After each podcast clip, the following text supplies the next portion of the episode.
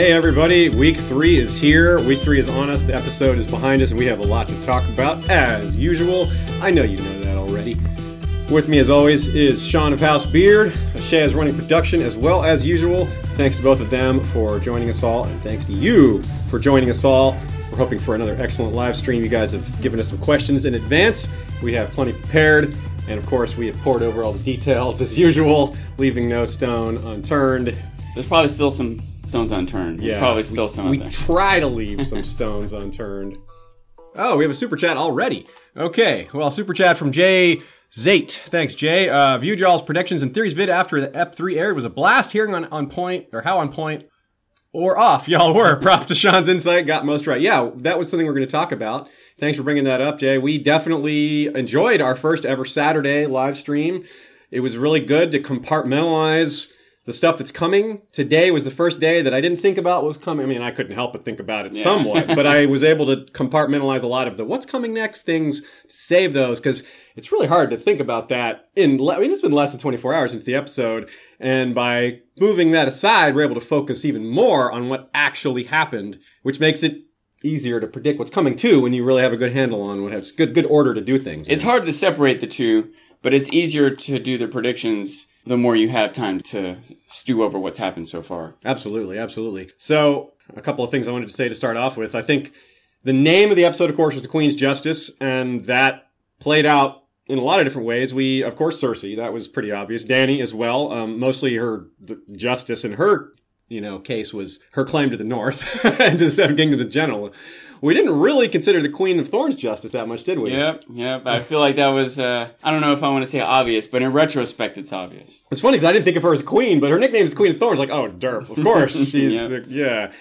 Uh, we we thought about maybe Sansa as well, but she's not a queen, at least not yet. She didn't really deal out any justice, also not yet. Maybe that's coming, but we do see her very much running things, which is cool. The episode was full of layered misdirection. And retro, like what I mean by that is the trailers even kind of threw us off. And trailers are supposed to do that. Trailers often they trick you, but I'd say this was another step up. Like this was even more misdirection than usual, and that was fun. I like that misdirection game. You'd think they'd be good at this too, because this is a show that's had to evolve through.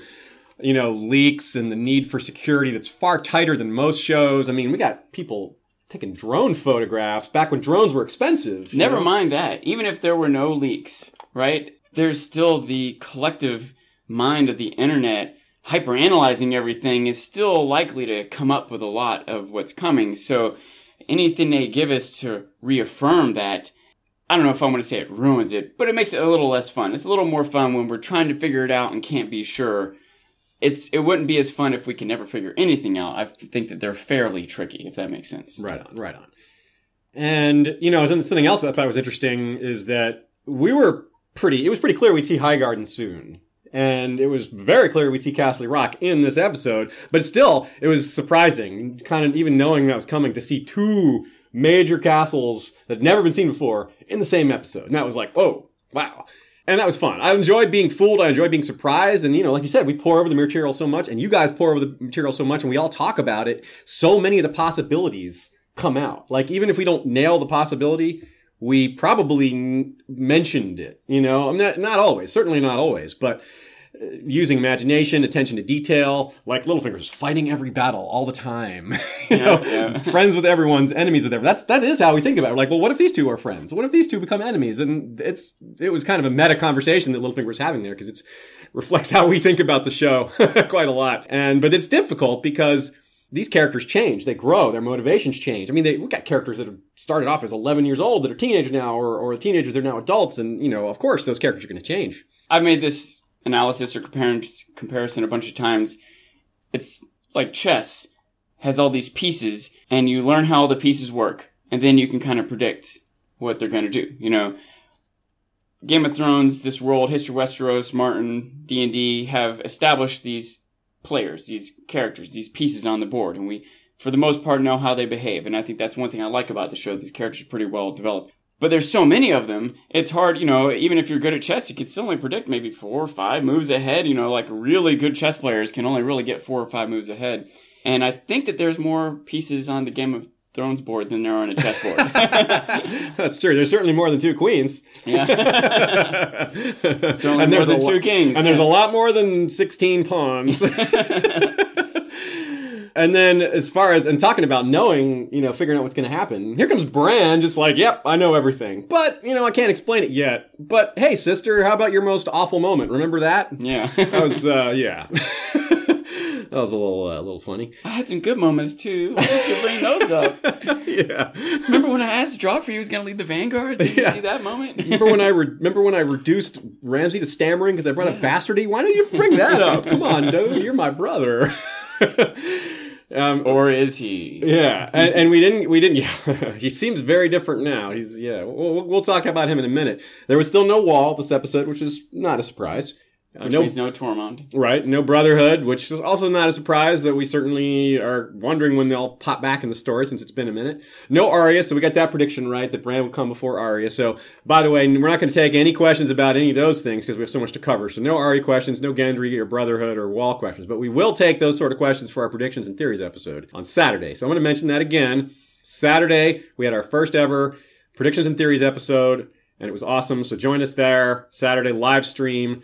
The thing is, we released it as a podcast afterwards, but only the main bulk of it because there's just not enough time to get it out that same day and still have people still give people time to listen to it on Sunday before the new episode comes out. So showing up for the live stream you get a little more out of it. You can also ask questions, but we'll put it up for you shortly afterwards as soon as we can so you can catch up either way.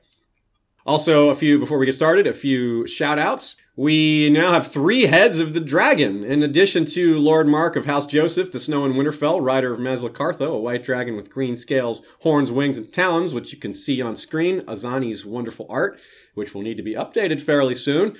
We also have Telenis the Talon, king of Gagassos, rider of Telarius, a red dragon with scales, horns, and talons of midnight black. And Jinx of House Lier, Green Queen of the Rainwood, rumored daughter of a woods witch, rider of Erogenia, a sylphic albino dragon with amethyst eyes and opalescent wings. And of course, thanks to Jeff Gnarly the Long Snapper, History of Westeros' first sword.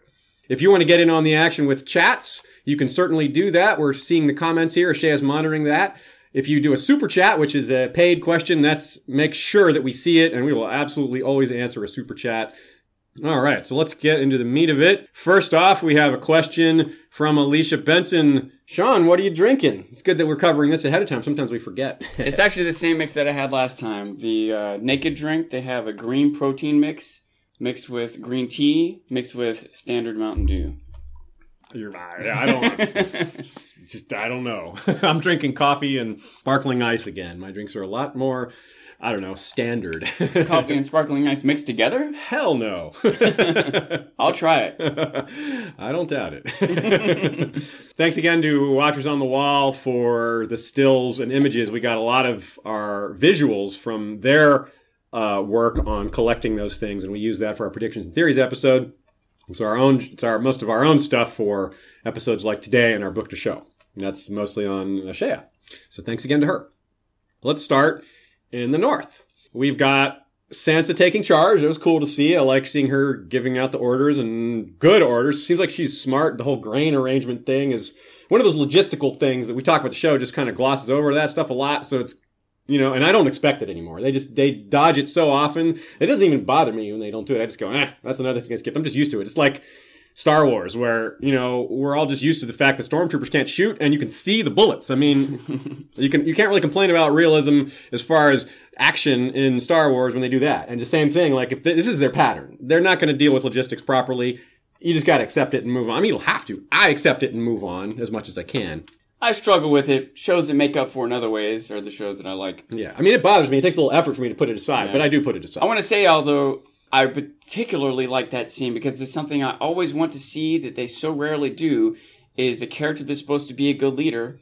Show them be a good leader. Yes. Usually, the way they show them be a good leader is fight with a sword. You know, but this was Sansa being a good leader. This is her like taking account of things, addressing issues, having knowledge, giving direction, so on and so on. It would have been so easy for them to have her be the queen and then sit in a room by herself, quote unquote, being a good leader. You know, she was out there doing the things a good leader does. They so rarely show us, we so rarely see characters do that. I don't want to not Game of Thrones too much, but they're kind of guilty of it too. It's very rarely that you see Danny giving direction to her subordinates or almost any of the characters. And and it's not unique to Game of Thrones. Almost any show. I think Lord of the Rings is an example I bring up a lot. It's one of the worst examples of all time. but but this is one of the best examples of all time. So And to further that point, it's interesting. We have Sansa making good decisions and, and being a good leader, as far as we can tell so far. Meanwhile, we have Jon and Danny, who are quality leaders that make that have a lot of shortcomings. You know, maybe Sansa, we haven't had time for Sansa's shortcomings to come out as a leader. Well, we definitely haven't. um, but what I'm noticing is that Cersei's side right now has people who are really good at what they do. She's got a lot of good people in the right places, but she's but, but still she's still a bad leader because she's a terrible person and she treats people badly and you know no one would want to be her subject if they had a choice but you know on the other hand daenerys and jon who are worthy leaders because you know they make a lot of mistakes tactical errors leadership mistakes but they have good intentions they have very good intentions they want to defend the realm sure danny wants to take the realm because she believes in, she's entitled to it but she intends to treat everybody well you know, uh, that's, you know, it's a bit of a little from column A, a little from column B. But it's, regardless of what you think of Danny, it's pretty hard to say that she isn't doing a lot better than Cersei in terms of like morals, you know, and honor. And that's what I think is really interesting. Right now, the, the quote unquote bad guys have all the talent. all the military talent right now. And Danny has good politicians on her side, but they keep screwing that up. Anyway, I got ahead of myself. We're talking about the yeah, North. there's a couple points there that that I want to bring up later. I want to compare Danny and Jon, and I want to compare Danny's position now as compare, as opposed to in the past. Right. I was getting a little ahead of myself, but I wanted to compare all those three things together. And, you know, here at the beginning, I think is the right place for that. But we'll get to the detail levels on some of those things later. So back to the North. Important to see that Yohn Royce still getting lines. That's our theory is that one of the reasons they're giving him lines is because he's going to take over for Littlefinger after Littlefinger's killed.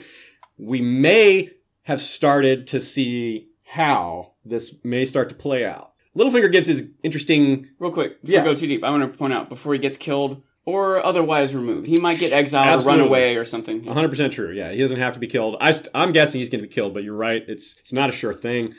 So this interesting thing that happens. First of all, Littlefinger gives his this kind of game theory advice to Sansa, which we uh, originally back in the beginning predicted maybe would be like his death speech. So it wasn't clearly, but as I said, some of this stuff is set up very curiously. Shay's going to pull this image up here. Very curious how the camera went right to Littlefinger's face when Maester Wolkan says that he that Luwin kept a copy of all Raven Scrolls. Now that wording is super important. I saw a lot of confusion on this. We were confused about it at, at first as well. Here's something to remember. My first instinct after thinking about it was that he's worried about the letter that Lysa sent to Catelyn, where you know he she basically blamed the Lannisters for the death of Jon Arryn, which we all know wasn't true, and Sansa knows the truth of that. However, Sansa doesn't know necessarily the truth of that, but and you would ask, why is Lysa, you know, how can this letter matter if it's been burned? Well, the exact wording that Maester Wolkan said was Luwin kept a copy of all Raven Scrolls, very distinct, a copy. So it should exist. And that would be why Littlefinger is like, uh oh. I better check that out. What kind of records do you have exactly? Yeah, even aside from that particular letter, there may be some other ones. There may be a lot of things that might implicate Littlefinger in ways that he would not like. You are correct. There, there's so it just it's the, the possibilities are really kind of limitless. You know what though? There also might be a lot of letters he would be interested in the information on. you know? That's true. Even if there is something that might implicate him in some negative way, it might be too much of a project for someone to go through all that. You know, he maybe he's more or less worried than he should based on the likelihood of someone being able to process all the information that exists. But he might want to process all the information that exists. That might be something he would like to get his hands on. Yeah, and now, especially, because uh, or rather, speaking of you know infinite possibilities, or so many all those letters. Think Bran jumped comes on scene, Yes. and that's got to scare Littlefinger a little too if he can truly see everything. Now they gave themselves an out, or at least a way to delay this, because one of the first things he says is he hasn't learned to focus, he hasn't learned to like sift through the noise, and if you can think back or imagine a number of different like superhero type shows or comics where someone has like telepathy where they can hear thoughts and when they first get the power legion comes to mind where they just can't they just can't shut it out. Like they're hearing a thousand a million voices all at once and they can't focus on any individual one of them. It's to me this is what's happening with Bran he just can't he's just overwhelmed. He can't seem to dial it down, and that's partly why he said one of the most awkward things he could have said to Sansa. It's like, why are you bringing that up? You know, but it's supposed to show, you know, how dark he is and how he's not really Bran anymore, right? Yeah, I.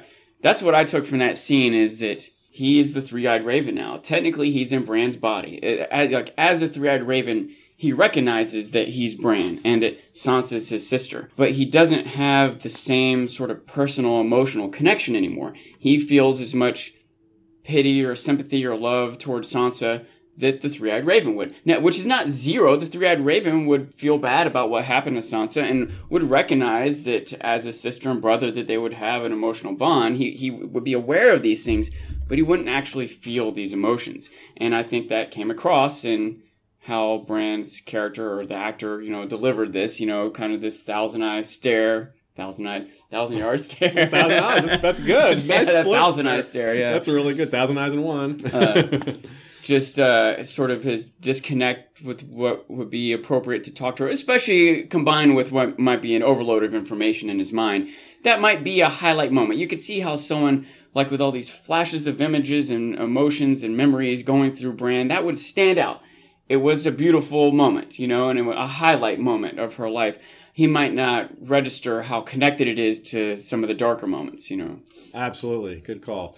And I think that as well, I think this is maybe how they're going to delay things, but it's interesting because we thought Bran or maybe Sandor or maybe even Arya would come along to kind of out Littlefinger, and it looks like he may just out himself. Let's say let's pull up this image of Bran as well, just to just to get a you know visual representation of what he's become. I think that I would say some things about what I think is coming, but I think we're going to save that because I think there's a lot of what we know comes from the trailer for next episode. So we won't talk about that. There's definitely some things that that might provide even more detail on him, but we'll save that for Saturday's live stream.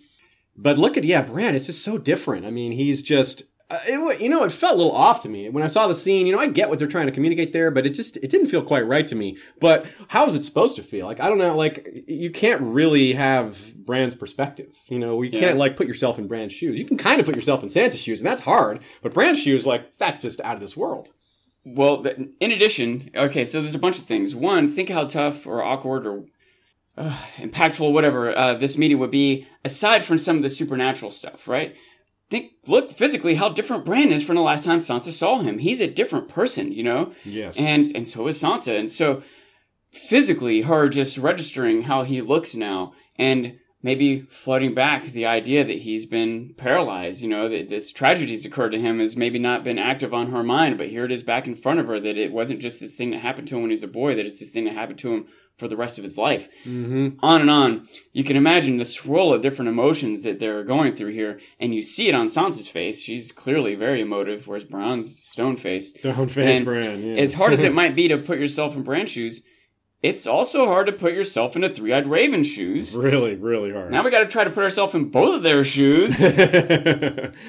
yeah, I think it uh, might be weird and people might not like how this is going down, but I, I understand it and I also don't know what people really expected either. You know, even if it wasn't Yeah. for this, what seems to be presenting a shifting of his character in general to the Three Eyed Raven, it still would have been tough to, to present this scene very well anyway, you know. And I think everyone was expecting tears and hugs and emotions, right? And we only got half of that, so there's this disappointment. But I think it makes sense. Disappointing as it is, I think Bran's character is just gone. That's my take on this. I think so too. Yeah, no, I, I, you, that's an astute observation. Like to me, I was like, this is kind of awkward. But then I thought, yeah, then like you said, like, but what was I expecting? And I'm, I don't know. What I was expecting. I definitely should not have expected a tearful reunion, at least on Bran's side. Sans- Sansa, absolutely, that makes total sense. But yeah, I don't know what I expected from Bran, but in retrospect, it does fit, even though it felt a little awkward. Especially when you consider the scene we did get. It was a little, but that scene we got at the wall, he was pretty stone faced and awkward there. By the way, I wish I could remember who to give credit to, but someone tweeted Bran came back talking like Jaden Smith. yeah, that's perfectly true. we need to see. We need an official brand Jaden Yeah. Smith Twitter account making you know, t- typing every word in first letter capitalized, just saying, "I can't explain it." Batman I told you it was hard to explain. Yeah. that would be really good. Someone do that, please. So there, that wasn't a long scene. There's not. There was a lot of nice setup in that scene, but it was pretty brief, and it seems like most of it is yet to come. Like that, there wasn't definitely not a lot of screen time on that. I can understand why Sansa walked away. So that would have been overwhelming for her. Just they just were not on the same page about anything. She's probably like, Wait, why? You know, and for, she's like trying to get along with like, I don't know what that means. You know, she's like smiling, like being patient, like three eyed raven. Like what? What are you talking about? and then she's just like, you're kind of behaving slightly sociopathic, and now you're bringing up my psychopath husband in his worst night. Like, yeah, I'm out of here. You know, I didn't think of it till just now, but I can see why Jon cut Davos short on some of the supernatural explanation. Danny's already like took a heart to what's he talking about? You know, Sansa's Yeah. reacting to Bran kind of weird. Let's focus on reality. We'll get to the supernatural stuff later. okay, so let's go to Dragonstone. Let's move on to there. I would say that it's a good thing Jon remembered to bring his wildling pants. wildling pants. They just won't kneel. a lot of great dialogue and acting here, mixed with some, you know, seriousness, with some good subtle undertones, with some good, like, realistic, what the kind of things they'd be concerned about, and a lot of humor. A lot of good, like, funny moments that kind of broke some of the tension. Uh, Jon's reaction to the dragons was was was cool. It was a fun moment, and his face was was pretty funny. Tyrion noting Sansa's intelligence, and Jon following up that she's starting to speak out. You know, Yeah. that was funny. And then Let on, I think was the line. She Yeah, let- let on how smart she is. She's starting, to let on. yeah. yeah. that was really funny. Davos bringing up Missandei's birthplace was not funny. He thought he was just being friendly, and he probably didn't understand why she got why he got the cold shoulder. But that's probably a painful memory. Like Missandei was taken early as a slave, and probably doesn't have a lot of actual memories of Naath, you know. And so that was kind of brought up the wrong thing there. They wouldn't be fond memories, even if she uh, did have actual memories. Yeah. And of course, there's more humor once they get inside. Missandei's reading of the titles as compared to, this is Jon Snow. He's king in the north. That's really good. That was great, yeah.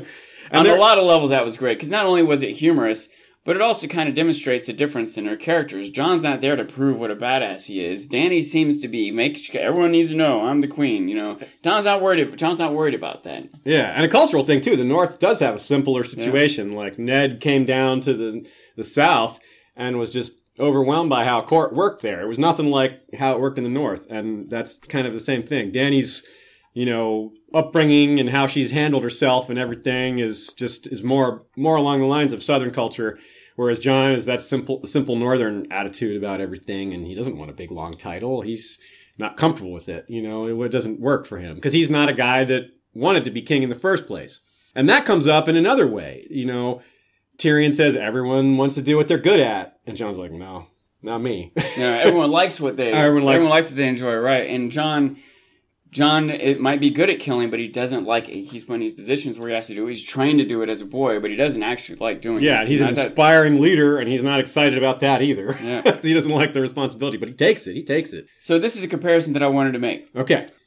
Danny has been making move after move to get more power. She has this quest, this vision to be on the Iron Throne. And she makes all these moves to get more power. Now, along the way, she might help some people out. She might free some slaves. She might better herself. She might she might do some bad things. She might burn some people alive, etc., etc. Jon is on this quest to help people out. From the beginning, naive as it may have been, he wanted to go to the wall to pretend to protect everyone from the bad guys, you know? And he ends up with power. Jon has been seeking out responsibility and ends up gaining power. Yes. Danny has been seeking out power and has ended up with responsibility. That's a good way to put it. Yeah, and they're kind of coming together because they they there was some, you know, there certainly was disagreement, and Tyrion helped out a lot.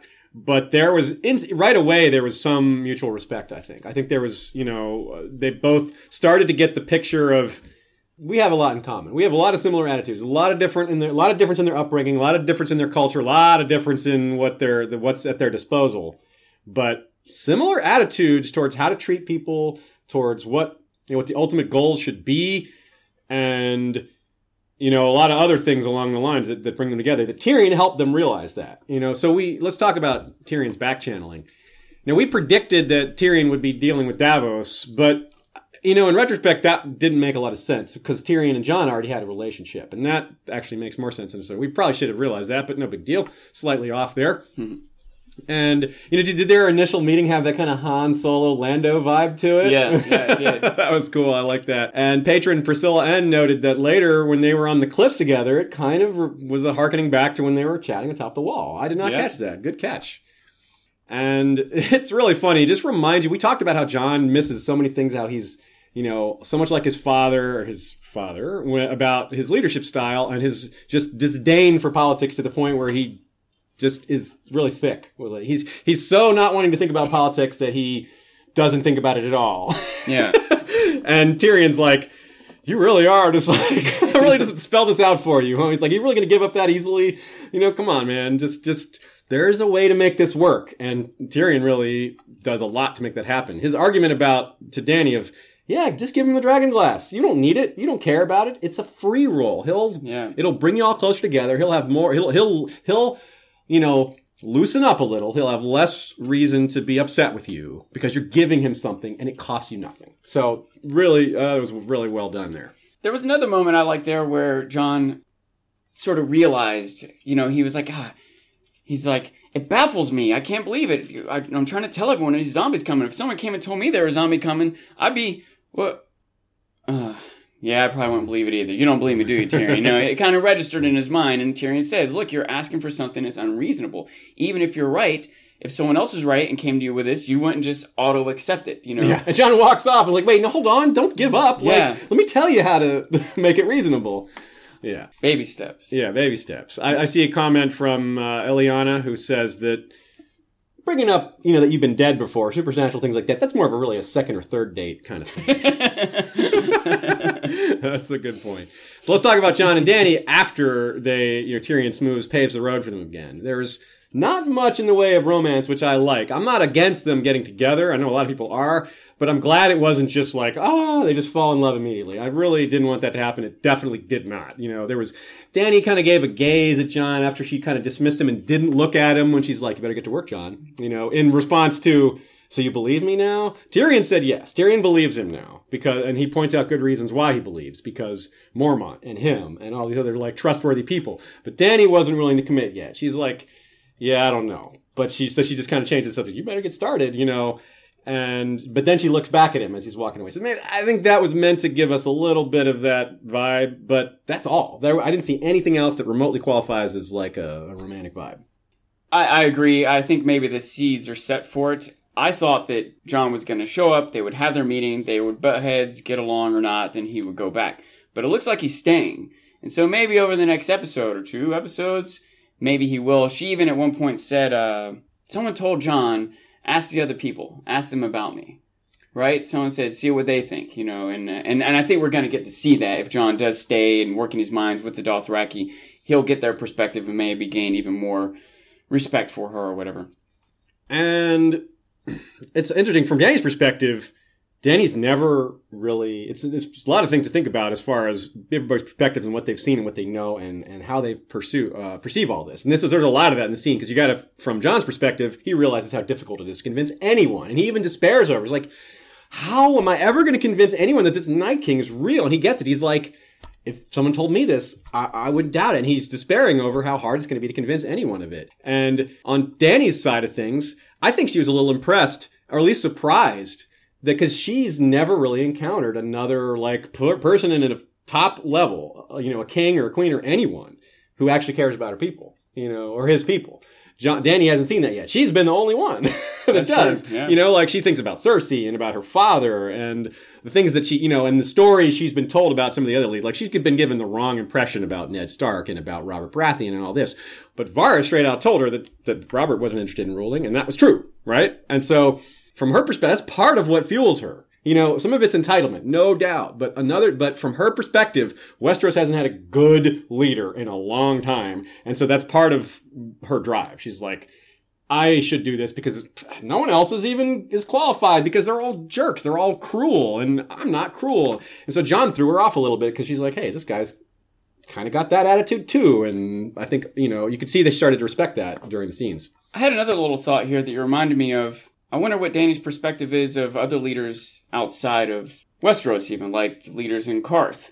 They seemed, to whatever extent maybe they were good, they were also maybe arrogant, power hungry, conniving. Khal Drogo. It was such a what seemed to be presented as this beautiful romantic, you know, romance for the ages. But she tells Jon that she was raped. Mm-hmm. I wonder if her perspective on her relationship with Drogo has changed.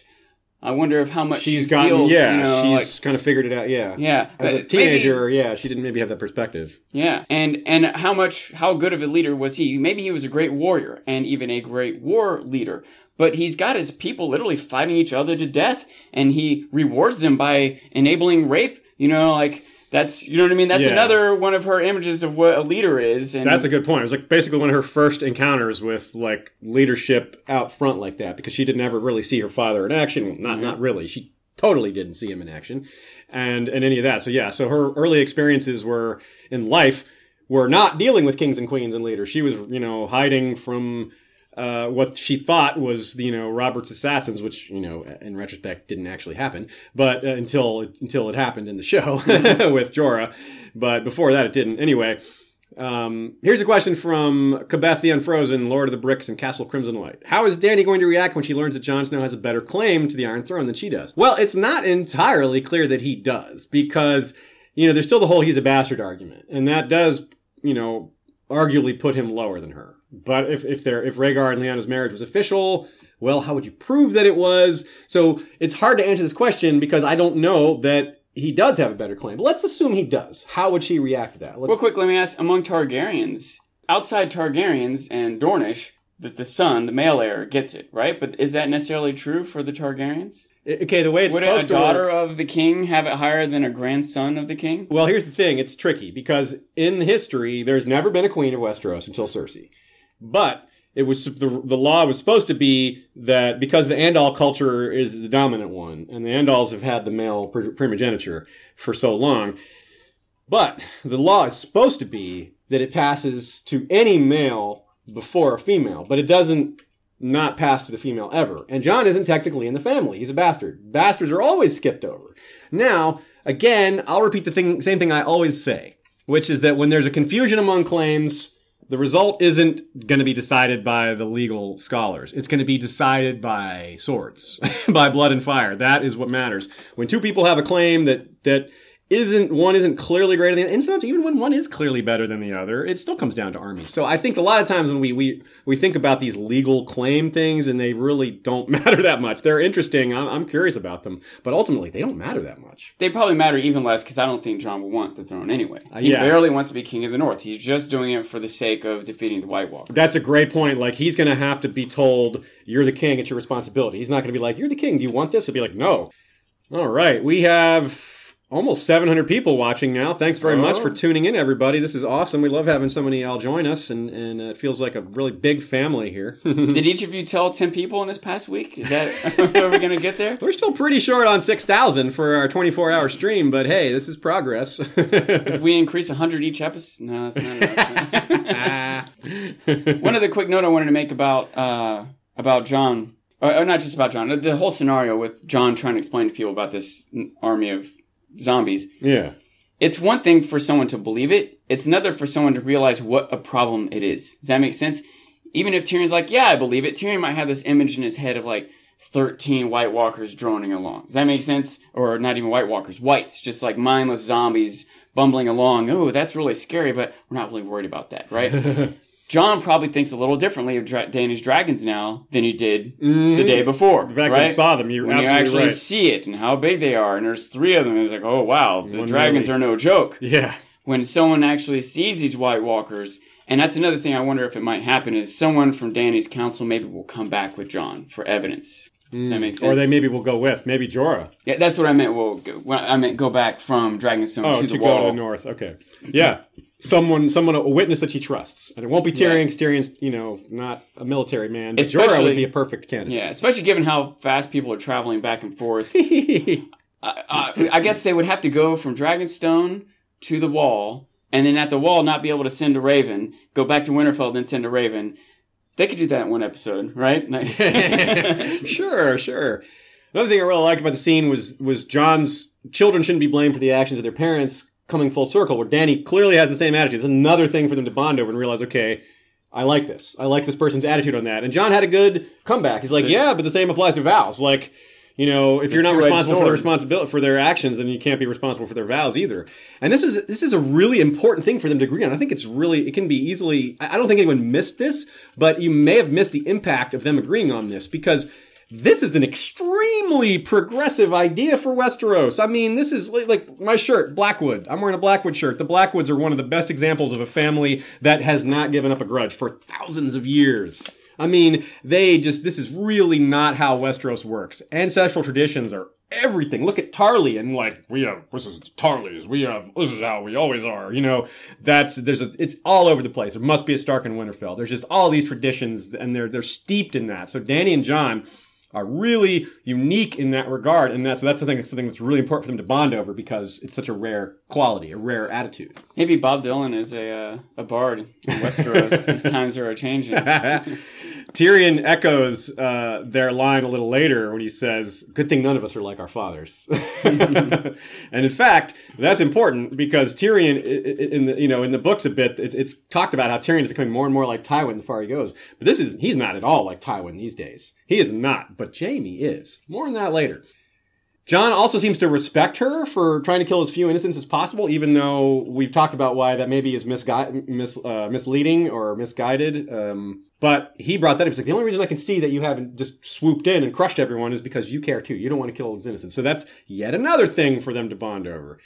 And Danny, I think also, when she hears that Jon was elected, basically, that he didn't want it, and that it seems to be true, I think she respects that too, because he's not ruling for ego, really he's ruling for a claim, And that's kind of like a, for her, that's like a, huh, that's kind of cool.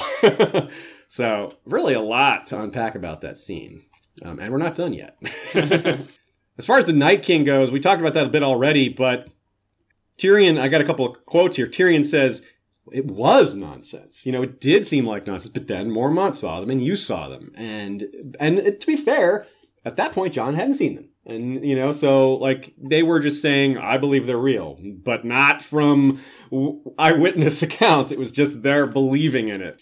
I did see someone post uh, a clip from the first season, maybe even the first episode, when Jaime is talking to to Jon, and he's kind of prodding, he's kind of poking fun at him. He's like, "Yeah, good. Thanks so much for going up to the wall to help protect us from all the dark monsters out there. Thanks for doing that, little Jon." You know, Another quote of Tyrion's that I like was people's minds are made to solve problems like this. It's almost a, are, are not made to solve problems like this. Mm-hmm. It's almost a relief to face a familiar monster like Cersei. And that's a great point. People just, when we're confronted with something that doesn't fit in our reality, even in the real world, we struggle with it. We don't just like, oh, and change our entire life philosophy and what we believe in. And it just, you can't just do that on a whim. You can't just do that on a turnaround. And that's one of the things Jon was despairing of. And he realizes how difficult this problem is. And like you said earlier, this is why they didn't want to bring up the fact that he's also been killed and brought back. Like, well, this is yet another like thing that I can't possibly convince somebody is true. Like, even if he shows them the scar, it's like, well, maybe that scar, maybe a that surface cut. a surface yeah. cut. Like, yeah, it's easy to explain that. So It also becomes a distraction having to explain that. Like that, where does that get me? That isn't. That's not. I don't care yeah, about that. That doesn't lead to the Yeah. to defeating the Night King necessarily. Oh, you came back from the dead? Okay, I'll send you my army, my dragons. Yeah. You, why don't you tell me right at, in the beginning? You know?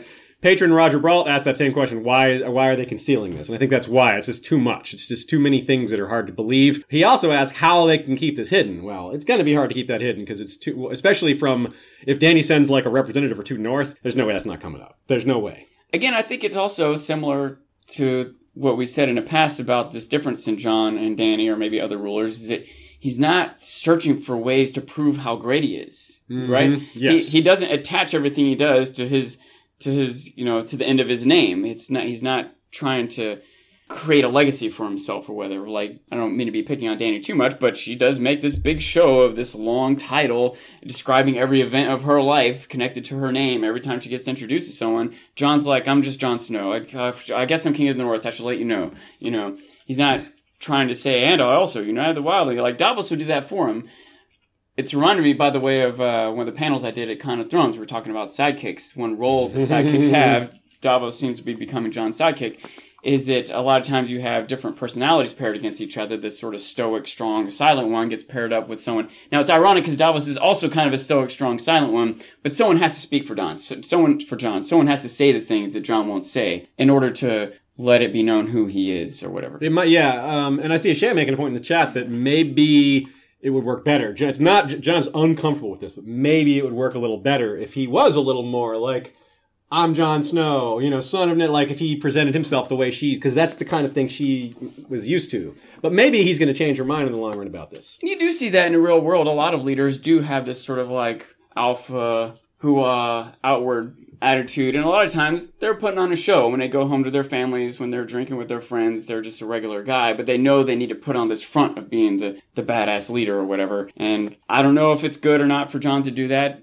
Maybe it couldn't hurt especially you know know your audience. Euron seemed to shift his gears from when he's talking to his fellow ironborn than when he's talking to the queen in court you know.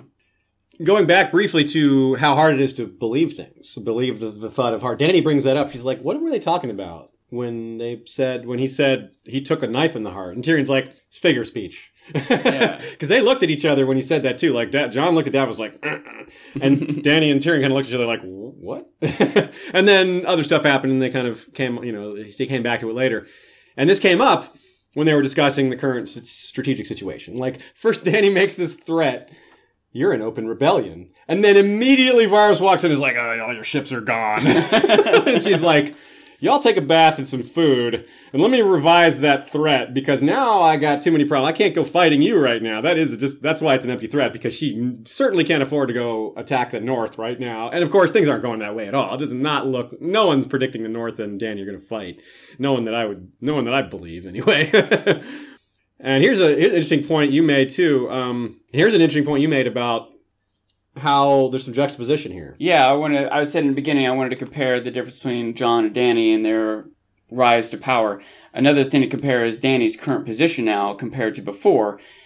Up to this moment, she had this massive, overwhelming army. She had basically three different land armies, a fleet, and an air force, right? Yes. And now she's lost two of the land armies and the fleet. Yes. She's lost three fifths of her army, approximately, right? But her advisors were a translator, a spy, you know, a captain, you know. but now her advisors, if she picks up Jon, Davos, and Drora heads there, she's now Filling out the, the yeah, roles. doubling her Yeah. military, She more really than doubling her military advisors, but having lost more than half of her military. So Yeah. it's interesting to see if or how much better she'll be able to wield what she has left over. And Tyrion comes out and basically is, you know, he remember he comes out to brood. And he has that another really funny line that shows this show that, that gives the show a little self awareness, showing that it's like, well, you look so much better brooding than I do. And it's been a thing forever. Jon and his brooding, he's like this handsome brooding guy. You know, he's like some Keanu Reeves or something.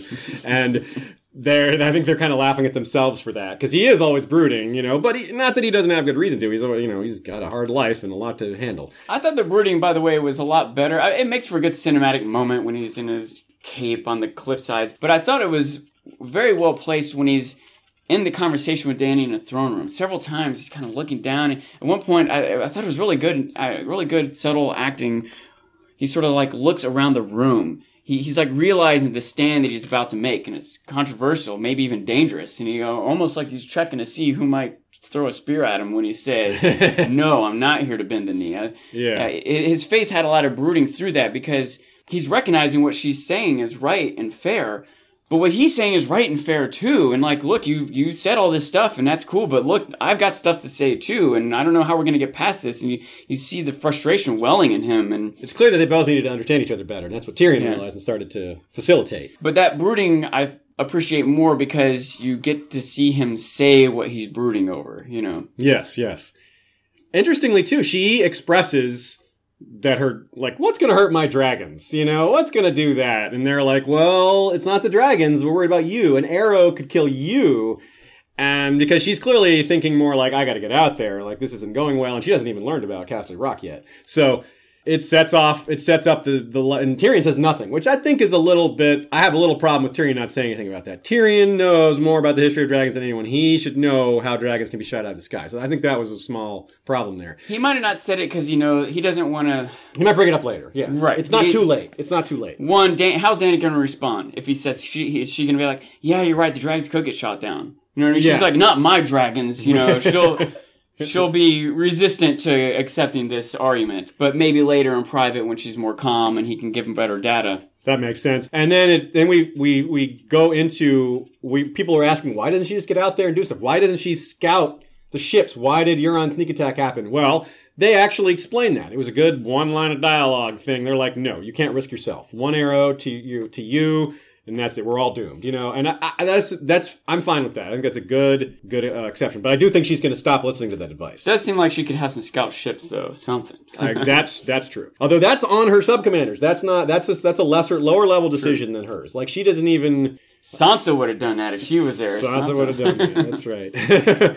So more on that on the live stream Saturday because there's some some clues in the trailer as to what's coming next. Not just on whether she's going to risk herself or not, but just more about Danny's military situation. In the meantime, it really does seem, or, or rather, on that same vein, it really does seem like Olenna was right, even though for maybe for the wrong reasons, but Olenna was right, meaning that Danny's going to have to be a drag because this is not working. She listened to She's listening to the clever men, and the clever things aren't working. There's other clever men out there also. We are now over and women. Yes, yes, we are now over 700 live viewers. That is awesome. Thank you very much, everybody, for being with us, and we love you all. Two thumbs up. Only I only had one thumb up because I'm holding a mouse, but there's the other one. okay. So you you noticed that uh, uh, Dothraki the same was that uh, is that confirmed? I got to give credit. I think it was Kim Renfro, our friend Kim Renfro, pointed out that that's Sam Dothraki. Uh, when they found Dany in the middle of that field, when her dragon was hurt, mm-hmm. and suddenly this Dothraki horde shows up. Later on, Jorah like finds the ring and knows how to track it down. But but when that horde is taking her to their khal, that guy on horseback that had her, mm. and the comments he made, you know, I, I can't remember the details of that conversation. I just remember that it was humorous. That's the same guy that now is like escorting Jon around, took Jon's sword. Okay. Qhono, Qhono, I think. Cool. All right, that's neat. And this is this is hopeful. I have this is a seed of hope here because we talked about how there's no Dothraki perspective, and that would be nice because they're in a foreign land with their, you know, they're on an island. Like this is so different for them. They're on guard duty. Like none of this is familiar to them. I mean, maybe the guard duty is somewhat familiar, but like they're just way out of their element. And I'm, I'm really looking forward to again Jon staying here for an episode or two, down in those mines, getting the dragon glass interacting with the Dothraki. I think we got some great scenes coming. I hope. it was like you've noticed my Dothraki. Like they're hard to miss. Yeah, yeah. that was a good line. More on Dany's military. Theon is alive, as predicted. He gets pulled out of the sea. He's shamed by his fellow Ironborn, which was kind of expected. You know, we don't shame him, and Yara doesn't shame him, but it's expected that they would have a you know more hardline stance here, and a lot of you have that stance too, and that's your call. You got to be alive to shame or be shamed. That's true. dead and shamed, or dead, alive and shamed is better than dead, in my book. Now, this also, it may have been that ship pulling up that Varys noticed, it's, even though those scenes weren't in that order. Either way, I expect Theon will make his way back to Dragonstone. I guess. Maybe not. Where else would he go? He can't go back to the Iron Islands. That's that's hostile to him. That's still under Euron's control. I guess there's a chance he goes back there for some other reason, but I really don't think so. So if he goes back to Dragonstone, maybe Jon sees him. Now, that if if you uh, think about it, that shouldn't be problematic because Jon has talked to Sansa. Jon knows that, San- that Theon saved Sansa, and he knows that Bran and Rickon were alive from that. Now he knows that Rickon's dead. By the way, that's why there's some confusion on the two brothers versus three comment. That's why he mm-hmm. knows from multiple sources. It's not just Sansa. Just the fact that Rickon was killed proves that Theon was lying about killing Bran and Rickon. You know, but he's also heard it for, directly from Sansa who told it from Theon because they had their time together. So there's a lot sense. of ways for Jon to know this. This is all this is this is all good. So we'll have to wait and see on Theon because that was a real brief scene of him rescued. wasn't wasn't much to say. We don't even know where he's going. Presumably Dragonstone again, but we'll have to see. So that's kind of. I will say it didn't occur to me. It didn't even occur to me that Jon and Theon is another thing that we haven't seen since season one, and it would be interesting to see their interactions with each other. Yeah. How much Theon might, even if on some level he's redeemed himself, which I'm sure people would argue about left and right he still would feel the need to apologize to Jon, I imagine. Yeah. Okay, so Varys and Melisandre. That was another cool side conversation, another scene here. A very meaningful moment. A lot to unpack here. Again, a lot happened on Dragonstone this episode. First of all, he comes up with that taste of power comment. You, you have some thoughts on that? Yeah, when he said that, I think it's easy to think that, oh yeah, Varys has gotten a taste of power and now he's hungry for more. I don't know if I quite buy that though. I think that was him throwing out something for Melisandre to latch onto so that he would know, yep, she's hungry for power. He does, And yeah. He threw it out there and she didn't latch onto it. So I think on some level he like gained a little bit of respect for her in that moment. He, she certainly left him speechless, which is hard to do. That's Varys, after all, one of the best talkers in the entire series. But yeah, he, it didn't go like he thought. Like he definitely has preconceived notions. He hates red priests and magic users and all that. You could see it kind of come out a little bit before, but he kind of he kept it under control. But it came out just a little bit when he mm-hmm. was like, "She served Stannis," you know, and, and Stannis like, "We forgave you for serving the wrong king." He's like, "Yeah, all right, got me," and yeah, it didn't go how we thought it would. Real quick, I want to make a comparison I don't think I made before. In the same way that Varys usually is so calculating and intelligent and has it together, but in that moment kind of lost it a little, maybe said something, and if he had thought ahead of, ahead of time, he would have known the rebuttal for it, would have known he shouldn't have said that. But in a sort of emotional moment, he said it anyway. Can't help but compare that to Littlefinger, who probably shouldn't say something about loving Sansa, but in an emotional moment, he slipped up and said that anyway, and kind of got put in check for it, just like mm-hmm. Varys did. That's true. Now, another thought I have on this that I've I've avoided thinking about too much, but the seed's been planted in my head and I can't stop thinking about it. A lot of people out there think that Varys is some sort of a spy, that he is maybe betraying Danny. Maybe that's how Euron found out about the fleet. It would explain a few things. and I will say, at the end of that conversation, the way Melisandre said, "Just like you, you know, you're Talking about die dying in this island this, too." in this strange country. Yeah, Yeah, Varys seemed to take that as a threat, and maybe it's because it was some sort of the threat. Maybe he's recognized she has real power, her prophecies, or something to believe in, even if he doesn't like or believe it. But maybe it's because he is up to something, and he's worried she's onto him. You know, It's, it's dawning on me that that is an episode. That is a theme of this episode: is people's preconceived notions being torn down. You know, Varys about Melisandre. He's wrong about Melisandre. Danny and Jon were wrong about each other in a lot of ways, based on what they've been told ahead of time. Tyrion's understanding of a lot of things was wrong, like his understanding of some of the strategic elements. A lot of that, Melisandre and Varys that her perceptions of things were wrong. absolutely. So that's cool. That's, that's a good little theme there. What else? Okay, so Mel says she's going back to Volantis. Now, personally, most of my thoughts on why she's going back to Volantis are going to come in the book to show top subject, so I'm going to save a lot of that. But obviously, whatever you have to say, we should cover that. But I will say that I kind of doubt that Kinvara is going to come. I know people are wondering if we'll see her again. Due to the law of conservation of characters, I'm guessing that whatever if when Melisandre comes back, she's not going to bring a bunch of known red priests with her. But you know, I don't have a super lot of confidence in it. But I lean towards nah. Kinvara, she was a, you know she's a known actress. I think that was just her one off. I can imagine a couple things. I can imagine Melisandre comes back and just talks about conversations or visions she had there. I can imagine she comes back with Kinvara. I can imagine she comes back with an army that the red priests have raised to help turn this battle, especially if we build up to some sort of climactic ice versus fire thing in the north, not even till next season. We might not see Melisandre again. We might get a scene of Melisandre and Volantis talking to Kinvara, which might include a vision or a prophecy or something. Again, this is like chess pieces on a board. It's hard to predict that many moves ahead. I, I have this sort of hope that Kinvara will come back into play because I think she was an intriguing character. So I'd like I like intriguing characters to stick around. I think Melisandre's an intriguing character, so I like to see her stick around, interacting with other intriguing characters. And because I also I, I strongly believe that there's this large undertone of the gods underneath the happenings of man, and it, it's a song of fire, of ice and fire. And I think that this would be a good way to kind of reinforce and bring things to a head down the road. Cool. Well said. Um, one question here from Desolation Row. Good question. Why didn't Tyrion find it at all curious that Jon had deserted the Night Watch? Well, that might come up, and I think that might be how they weasel out the truth of Jon dying, because that's how he get got out of his vows by dying and then coming back, and that's that's the technical reason that he was able to do that. So he's not deserting the Night's Watch. I think it just hasn't occurred to him yet. Maybe it'll be like, you know what? Wait a minute. Don't they take vows for life? What? How is? Yeah, you'd think maybe that would have been mentioned by now, but I don't mind that it wasn't because there's so many things to cover, and I think it will come up. I mean, Jon didn't even get like a close up with the dragon. That's another thing we were hoping for, but he, like you said, he's still there. He didn't leave, so there's a lot more can happen in the next episode with regards to that and these other things that haven't been brought up yet. I can also imagine it might have come up in a conversation off screen. They had a long walk along that uh, that walkway to get up to actual Dragonstone, and we heard him announce a bunch of other things. Jon had united the wildlings and so on and so on. So maybe connected to that, Tyrion might understand or be told like. Look, things have changed. Normally the vows, but everyone at the wall agreed. The wildlings are part of it now. You don't know what's going on, man. That's why we're here. You know? I see a lot of people saying that I look like a garden gnome with this hat on. I don't know if that's what I was going for, but you know, I'll be Tyrion. If if I'm a garden gnome, I'm a garden gnome. That's a wolf hat, not a Lannister, hat, not a lion hat. This is trying to make me look fierce. It doesn't work. All right. Well, any more questions about Dragonstone? Fire them off if you have them. If you have a super chat, we'll come back to it. Shay is looking for questions that we need to handle now. Some of them we'll save for the book to show. By the way, the book to show episode is going to be Wednesday, not on Tuesday. A little more time for us to uh, think about it, so that's cool. And all right, let's move on to the Citadel. The Citadel. Short. It's a little shorter this time.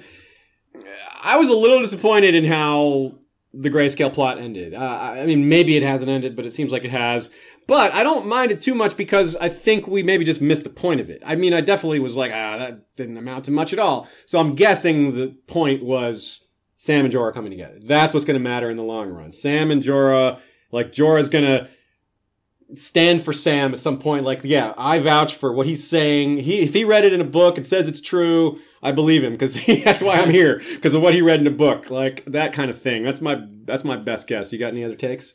Well, there's a few other things I think happen here. Sam has now, I don't know how to say this, but proven himself to Ebrose. Yeah. And it seems almost like a punishment he's being given. Like, all right, I need you to to rescribe all these books. But maybe there's something in those books he wants to share with them. Maybe these are books normally Sam wouldn't get to read. Mm-hmm. And this is his way of getting around the rules of the Citadel to give Sam some secret information. That's clever. Either way, I expect that something will come out of those things. That yeah. busy work is going to turn into something important is going to come from that busy work. I think I think we uh, I think a lot of people caught that that thread and I totally agree with it. I do see some legitimate complaints about how how quickly they're like, "Oh wow, looks like you're fine. Go ahead, I you're agree. free." You know, yeah, like, it was kind of And I think yeah. they almost trapped themselves into that when they said, uh, "But I'll give you till tomorrow, since you're a knight or whatever." You know, yeah. like I think if that had been, I can even in my mind stretch out how maybe the next day when he came, he saw he had made significant like he was like what's going okay i'll give you another day and maybe maybe sam went back every night for three or four nights in a row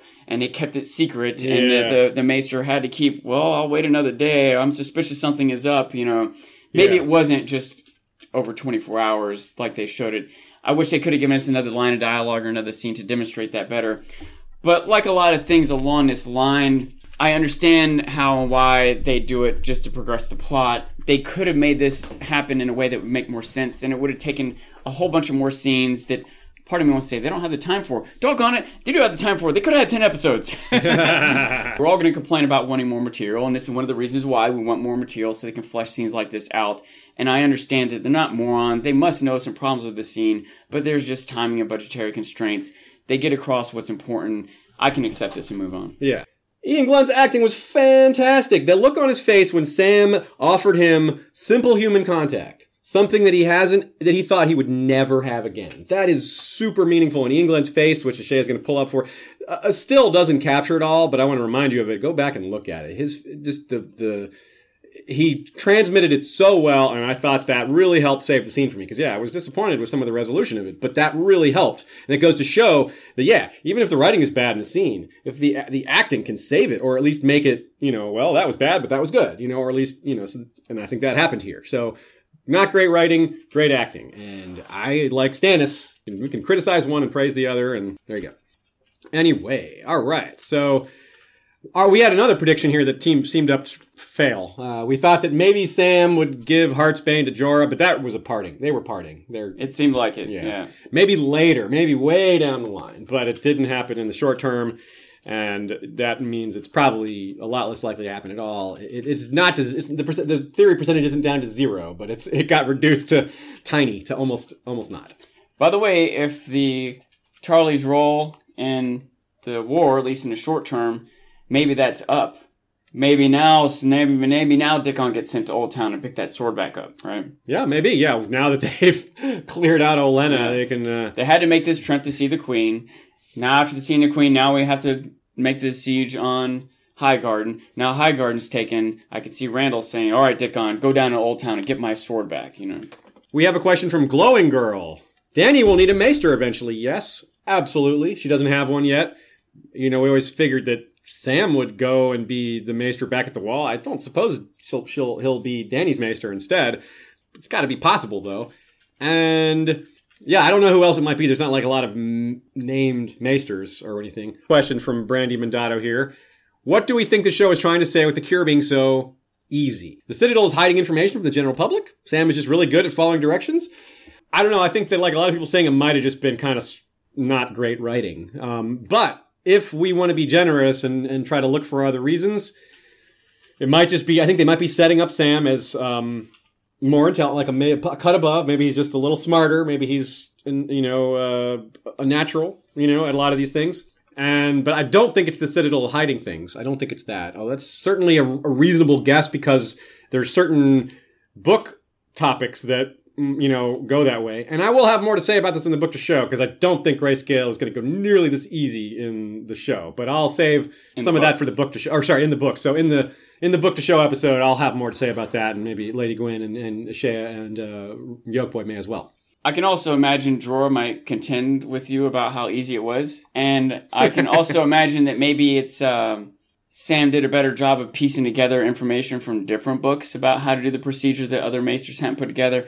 Also, maybe it hasn't been a priority. Like there's probably a lot of different diseases and a lot of different endeavors and healing arts and so on and mm. so on that are being focused on, and this one hasn't been a problem for a while and so they haven't focused on it recently and now here comes sam focusing on it when the other maesters are focusing on other things like alcohol liver disease or something like that. You know maybe that's a more pressing I- issue for ebros is liver disease because there's so much drinking and that's where his focuses and other maesters focuses have been. But here comes sam digging up this old thing that people haven't worried about in a long time and hey he figured something out. Well maybe it, i was going to say maybe we should have looked at this but maybe we shouldn't have looked at this because it doesn't really matter it's not a thing we're worried about right now Yeah, because they yeah they were it wasn't a big problem. I see. Um, uh, Arndt dog or Amt dog. I don't know how to say this. Suggests that Sam maybe has hands like a surgeon. Sure, maybe he's yeah. Like I said, mm, he, some of the implication here is that he's just really talented. you gain a steady hand on the wall not working in Oldtown Get a steady hand if your hands are made of stone. Oh,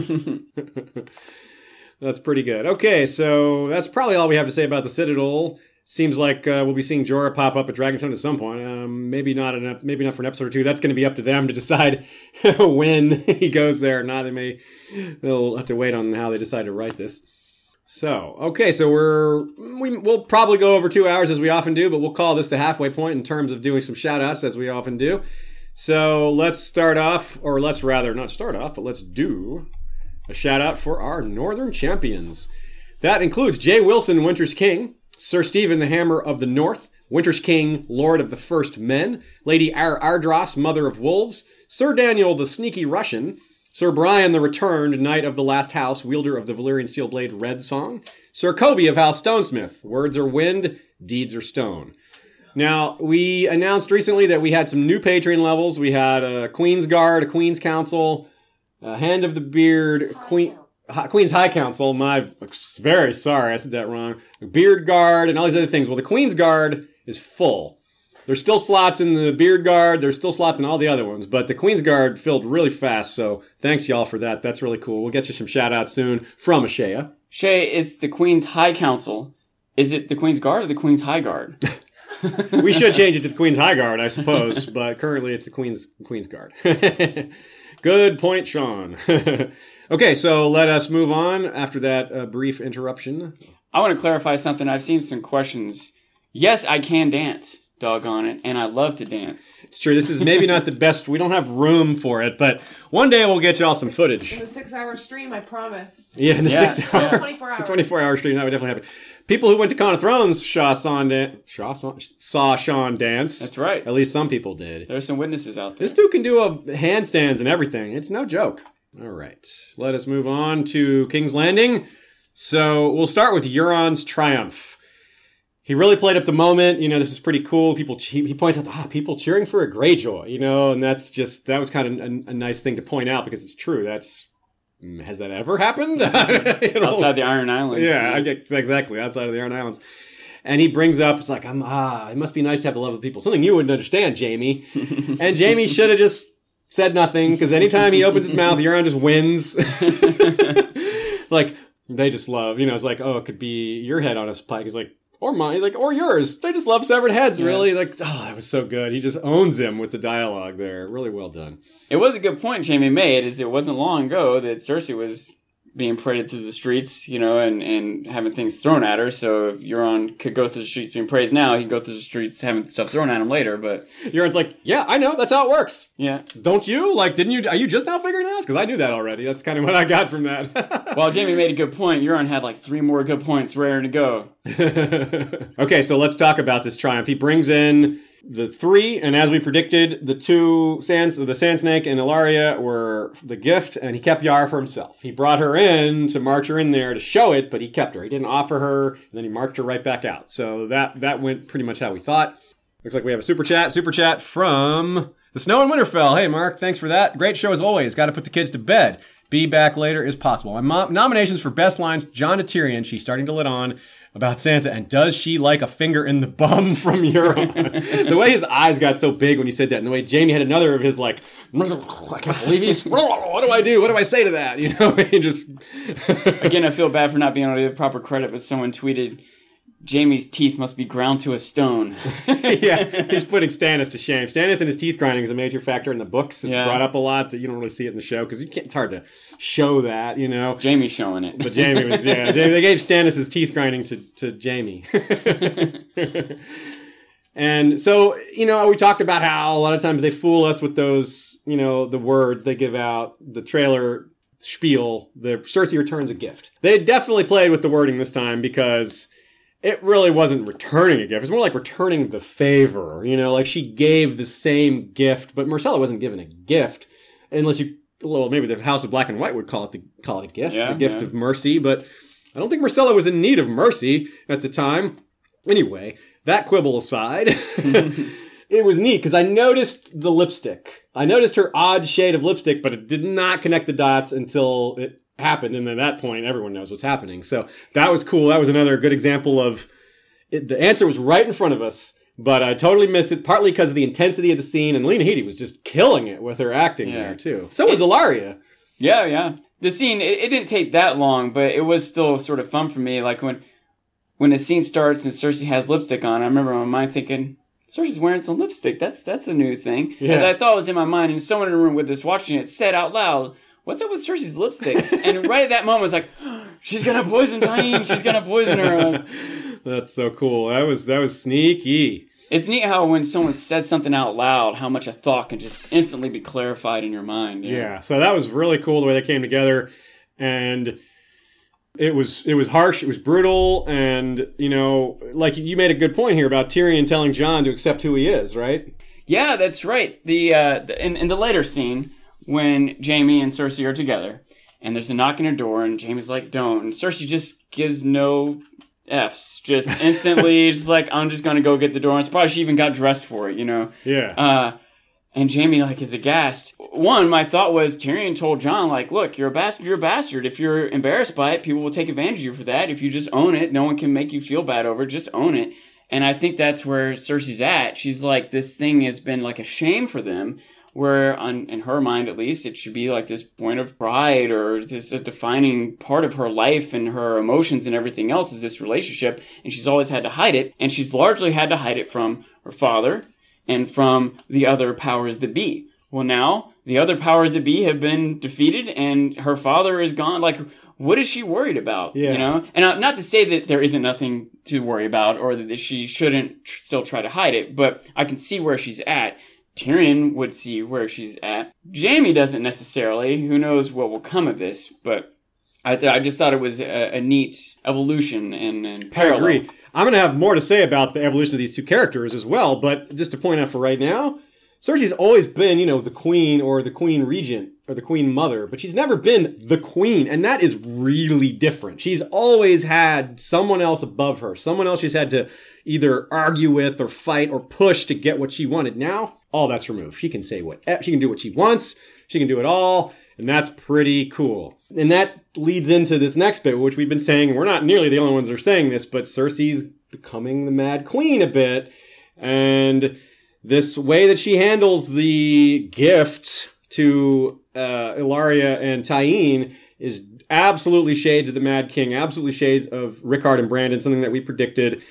But this whole thing about her not caring about who knows about the incest and that she's with her brother, that ties into that. She's like, I'm I've got all this power. What can happen to me? She's a little bit drunk on power. And remember that this comes right after the torture scene. Right after she leaves, she immediately goes and has sex with Jaime. And that is exactly from the books. Well, not exactly, but Aerys, when he burns his hand, well, one of his hands, not his hand hand, his hand to the king, his latest hand to the king at that point, he immediately goes upstairs and has really rough sex with his wife. He's basically raping her. Not basically. He's raping her. He's hurting her. And Jaime's is standing on guard outside going, what do we do? And this fellow Kingsguard is like, we, yes, we took a pledge to protect her, but not from him. So I have more to say about that on the book to show, but it's, that's also when Dany was conceived, most likely. So that's just a little side tidbit there. But it's so similar. Like she murders people or sets them up for this horrible cruelty and then immediately is like she's turned on by that. It's also worth noting on some level she might recognize she needs to repair some damage with Jaime because she also just told Euron that she'd marry him. So Yes, and that made a big difference because Jaime did, you know, it kind of did bring he was no, he was he was like no. And uh, as a bit of self-awareness, they may have been harkening back to Jaime forcing himself on her in the sept, right? And this was different, but it was similar. And so that's interesting. But she did even physically remove his hand. like a, Yeah. she specifically, I don't know how to say this, but physically disabled him, forced herself on him. now, to be fair, it's harder for somebody when you're the weaker one. Like Jaime could, could if he wanted to, he could overpower her. He's stronger, but still, there was there wasn't consent there, and he, you know, she had at her least way. not at first. Not at first. Yeah, he he yielded which might be argued with Jaime and Cersei. Yes, and the that's but that's very true. But it the bottom line is it had an, a positive, quote unquote, positive impact on Jaime's attitude towards Cersei. It seemed to kind of heal a lot of the damage, especially later as you hear with Olenna scene, which we'll certainly get to. But I'll, I'll bring up a little bit of that now, which is that Olenna just kind of realizes you're just in love with her. Like you just aren't seeing this clearly, and that's important to keep in mind. That yeah, why does Jaime do that? Why does Jaime blah? He's not seeing it clearly. He's super biased towards Cersei. He flat out says to Olenna, once she kills all her enemies, no one's going to quibble over how she made the realm peaceful. He thinks this has a good ending. He thinks this will end in a good realm. You know, he's if he were really to think about it, he might realize how stupid he is. But it's just just shows how much he's in love with his sister. people do that in general. There's a lot of times you're on a course, especially when it's connected to uh, a, a relationship, especially a romantic relationship, that it's hard to veer from. You've sold yourself on it already. You've told yourself a bunch of lies.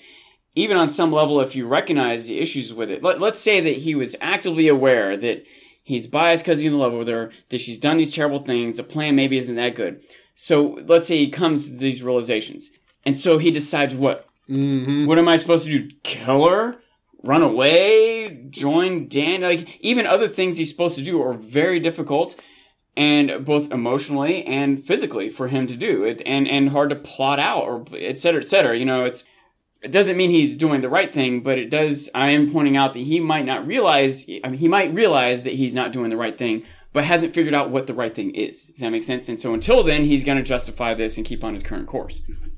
Which isn't like some weird, crazy thing about Jaime. That's what people do, you know? True that.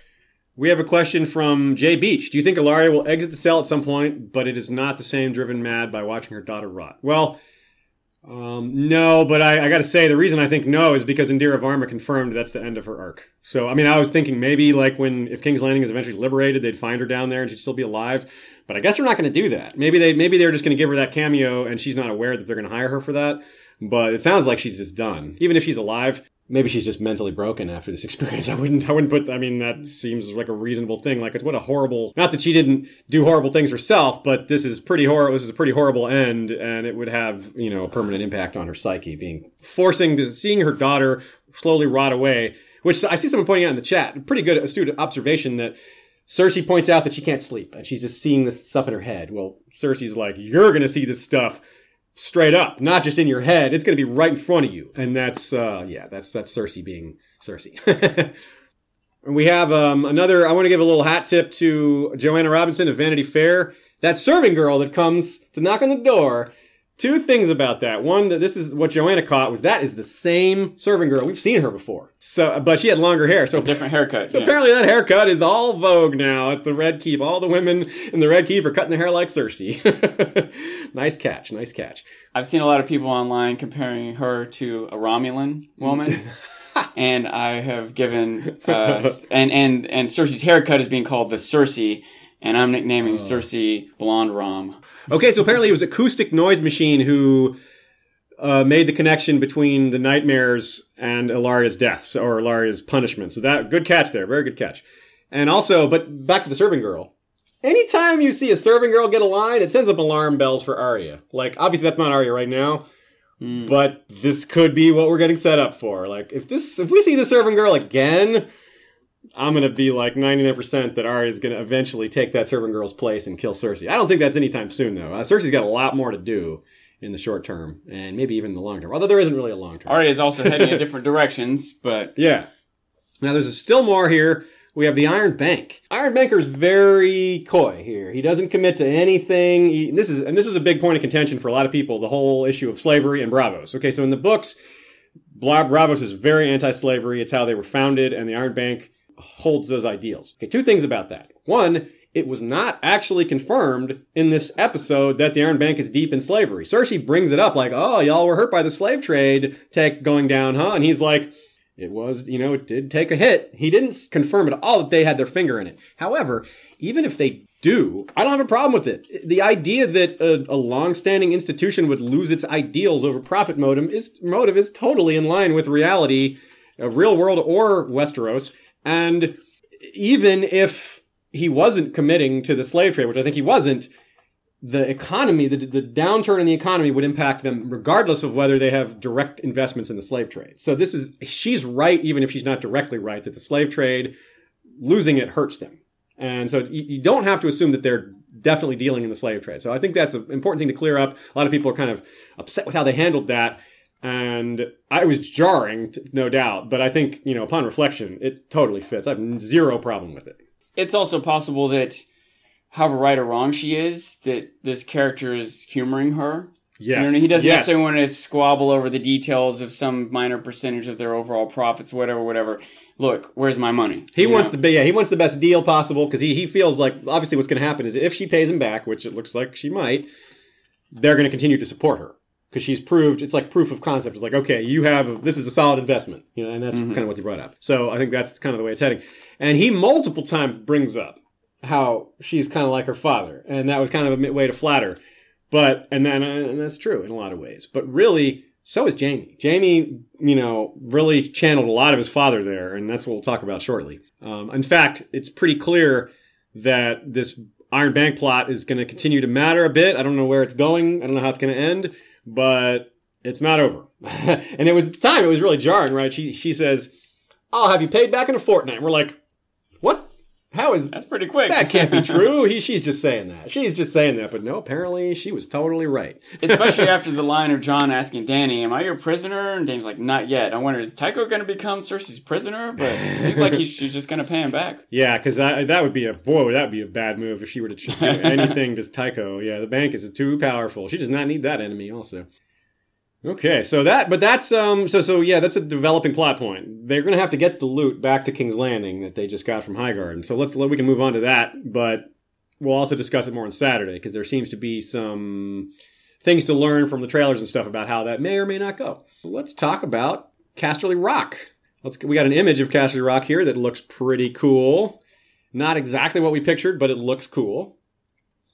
And we talked about how something was strange with the way this scene was being set up. The fact that there were not characters that had a lot of tension around them. It was only Grey Worm. It was all these like, who else is going to be there that we know?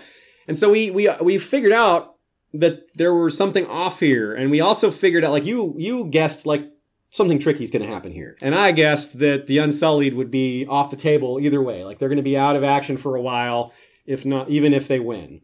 And we didn't understand what was going to happen, but we got that much right. We did not predict how at all. That was a total surprise. In I fact, did, I did make the guess that Euron would destroy the fleet and trap them there. you did, you did. but That's I didn't. true. I didn't think that it would be connected to them moving on Highgarden, and also even in the show now, it's not. qu- I don't know if trapped is the right word. You know, they. uh There's, they are trapped basically because Jaime Yeah. said they took all the food. Okay, yeah. Well, so I mean, yeah, they can so leave. They, just can't stay there, Right, And they have to give they, it up. They can leave. They can't hold it. Right, and but not just that, they can't sail back. They have to march back. Right, Right, so right. they're effectively removed. You know. Yes, that's huge because there's two major historical references here that I really enjoy. I always get a tickle out of out of major historical references.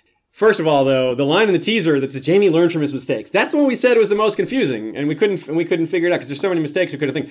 We did not think of the Whispering Wood. We didn't even consider that one. So good job, show. You fooled us well. So this is what, what two things here. We've seen that Hardhome was a lot like the Battle of Dunkirk. The Battle of Bastards had a lot in common with Cannae.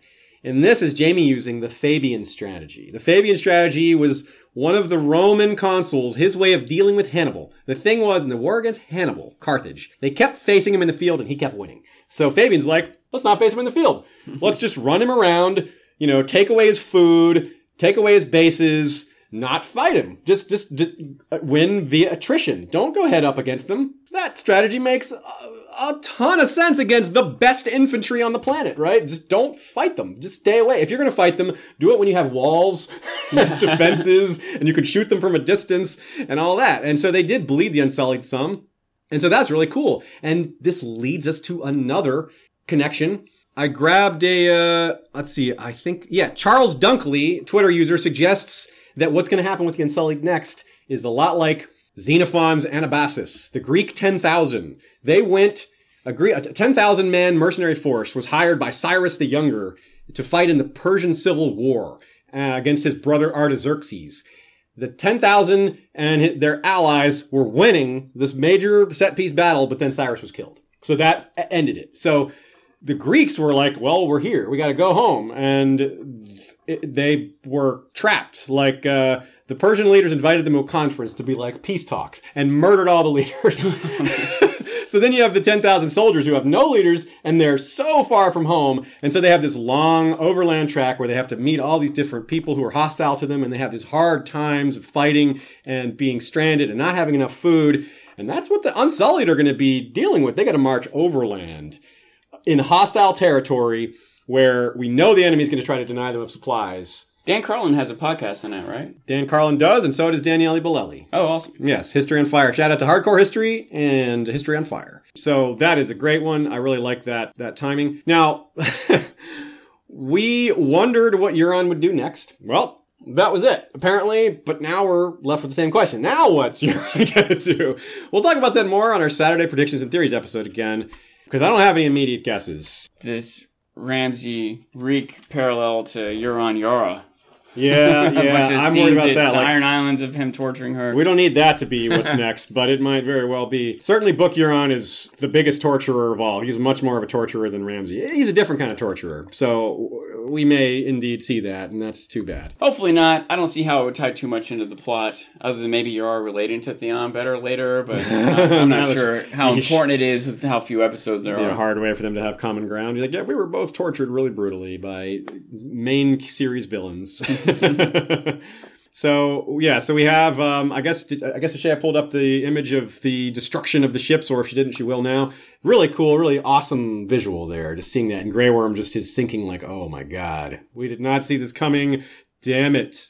Stop listening to the clever men. The clever men. Jaime's cleverer. I wish we Go could ahead. get at least one shot of whatever these fire catapults are on the deck of a Greyjoy ship. I think that'd be a neat thing. An, yeah, I think it was part of just for the visual representation. Like it'd be hard for them to show. It'd be hard for Grey Wind, uh, Grey Wind, Grey Worm to see his ships being destroyed. It, it- it's a lot more obvious with the flames. You can see which ships are burning. It's kind of from a distance. It'd be kind of hard to translate exactly what's happening. I think people would be confused. So it's a little weird to have these big fireball shooters, but I think it makes sense to from for like visual storytelling. And also, it's it could just be a thing. It's just the reason Euron is dominating. He has better technology. It's not unrealistic. Yeah, it's not at all like flame. You know, shooting fire from ships is not some crazy, unheard of, only in fantasy thing. It's it's realistic enough. Yeah, Greek fire was a thing. You know, that that was a thing back in the day. Byzantines used it, etc. As far as uh, so so this this surprise here, um, that's probably all we have for Casterly Rock.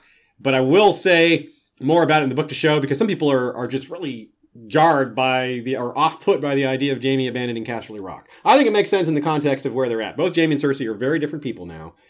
And this is Tywin-esque. Like some people say Tywin would never abandon Casterly Rock. He might if it was out of gold, you know, and Highgarden was Yeah. full of it. and he had a limited amount of soldiers.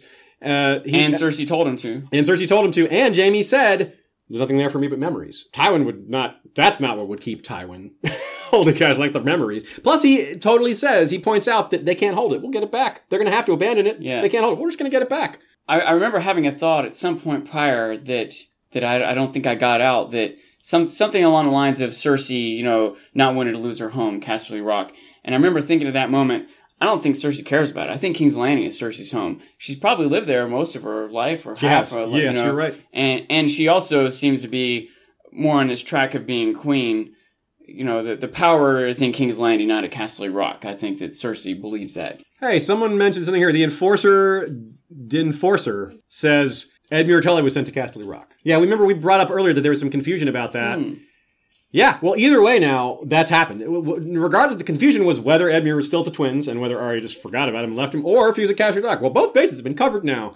So yeah, they may have just. Yeah, it seems like they would have showed us, but it's possible that that the Lannisters that evacuated Casterly Rock brought Edmure with him. That no, you're right. That's what they they wouldn't just leave him there. They left. They took the food. They wouldn't leave the Edmure. They wouldn't leave the valuable hostage. And it'd be hard for them to show us that without giving away what's coming up.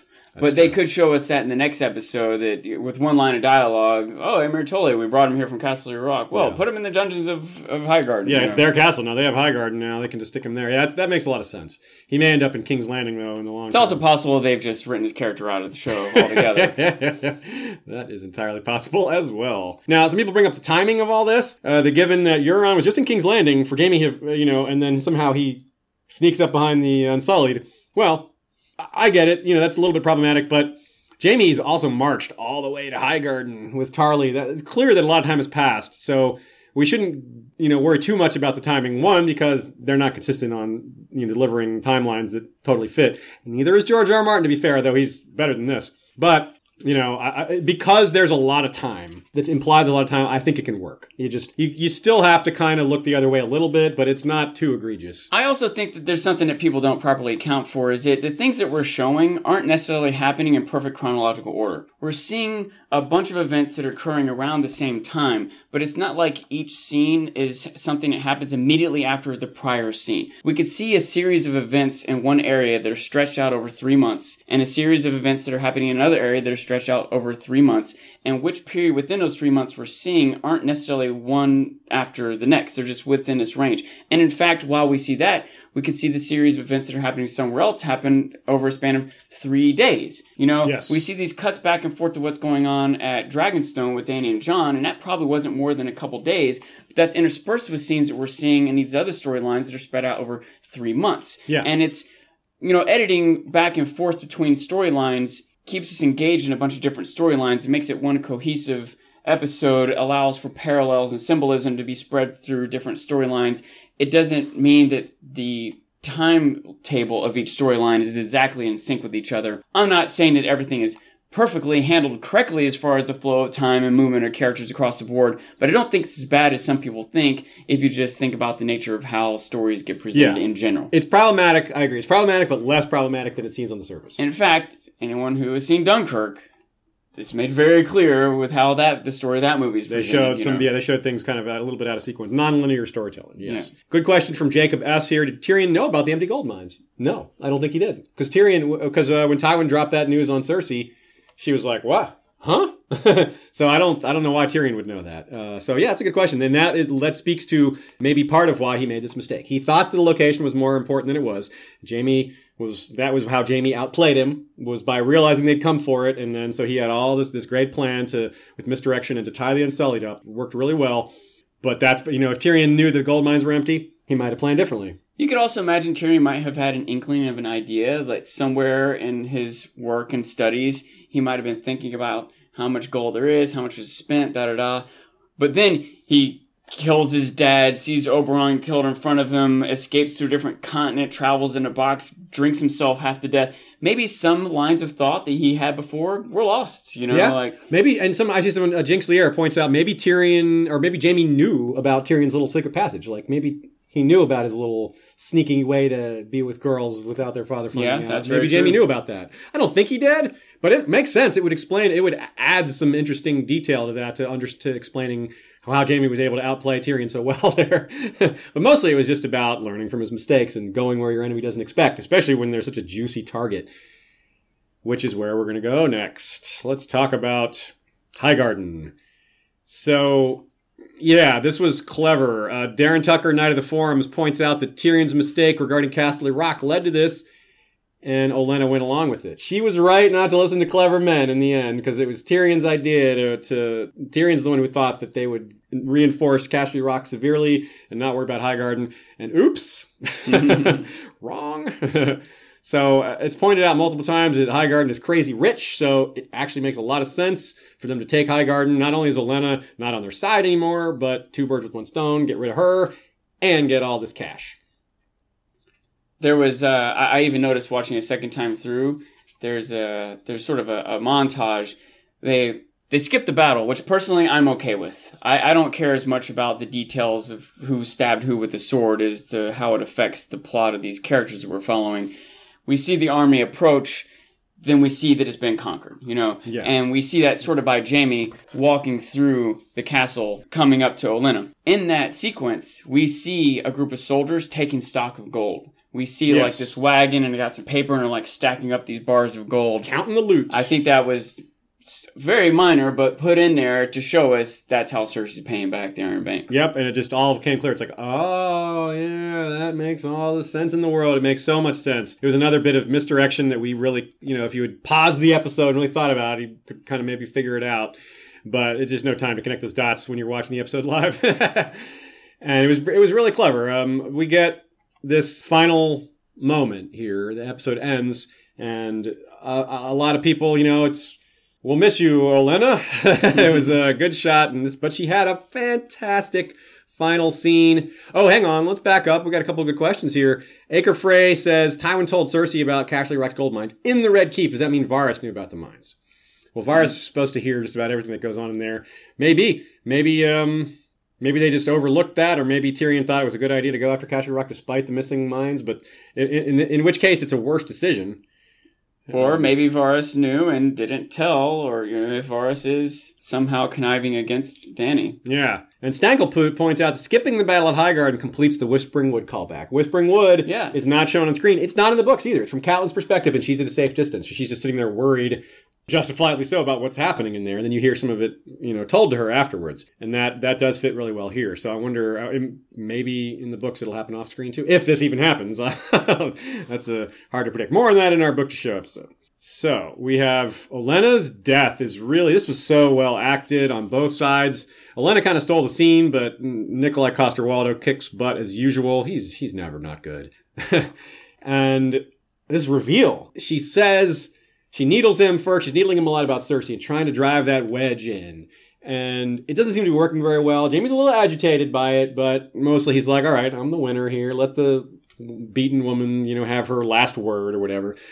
And it's not really working. You know, she points out, you're in love with him. You're never gonna, you know, I regret helping you spread this poison. You're gonna regret it too. And he's kind of like, he's kind of like, yeah, maybe. he's like, yeah, I might regret it later. We'll see. I don't know. I've done things I knew I'd regret later. Yeah.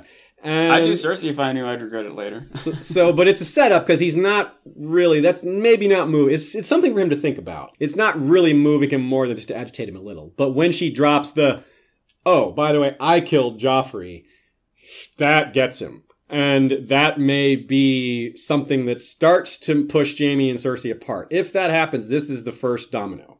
I think because uh, clearly none of these other things, ha- like blowing up the step, clearly didn't do it. Yeah, yeah. doing you know all of this stuff just didn't move Jaime. He's still right there with her. So eh.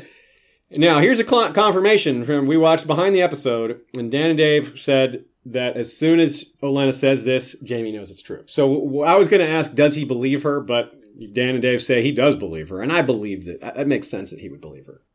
I think so too, and I think what's more important here is not that she did it, but that Tyrion didn't do it. Hmm. I think Yes, that both of those are hugely important. Yes. Yeah, I think that Jaime, in that moment, his facial expression is where you might expect. I think it'd be reasonable to expect anger, like, "What? You're the one." You know, like he maybe even wants her to have a more painful death after trying to be merciful toward her, but that didn't seem to be his reaction. He didn't seem to to get angry at her. He seemed to turn inside, like he was reevaluating information. And I think the main thing he's reevaluating is Tyrion didn't do it on whatever level. I wanted to believe he didn't. Now I know he didn't. And you know what? So now now that I know, the, the thing is, here's the thing. I think this is part of what Jaime's going through. It makes sense to have this knee jerk reaction. I've got to tell Cersei. I've got to tell Cersei. Tyrion didn't do it. That we have that we got that question from Lady Alicia Everlasting Right. of the Desert Rose. Will Jaime tell Cersei? But here's the thing: how, how now whether or not Jaime goes this far down the thought process, let us. When he tells Cersei, does Cersei go like, "Oh, it wasn't him. Oh, that's oh, so sorry about that. I I guess I love him after all." No, before he before he killed, before she thought or was accusing him of killing Joffrey, she already didn't like him. She already tried to have him killed, right? And then after that, she still he still killed Tywin. Yeah. you know, it's not like suddenly she's going to turn around from this. Jaime might suddenly turn around from this. That's why it's a that's why it's a great wedge between Tyrion and Yeah. between Jaime and Cersei. Because you're right, Cersei it won't move the needle at all on her feelings on Tyrion, but it will move the needle on Jaime's, where at least it very much could. And it might be that Olenna poisoned Jaime as much as he poisoned her. Yes, very good point. And with with the literal, non-literal poison, with the figurative poison, as she takes the real poison, and the, also just logistically, right now he's out in the field. He's not going to send a raven and be like, "Oh, by the way, I just found out that uh, it wasn't Tyrion who killed." Like, he's not going to do that. so we have a super chat from Alex Willer. Uh, shout out to Big Willie. That's the super chat. All right, shout out to Big Willie. Hey, good good job, Big Willie. Um, yes, you don't have to super chat questions. We're fine with doing shout outs. We're closing in on 800 people here, which we're already at a record, I think, for our own um, live stream support. But hey, we're doing them a lot more often, and we're, this is our this is our thing now to do them all the time. So y'all are getting in the in the rhythm with us, and it's a great thing. Yeah.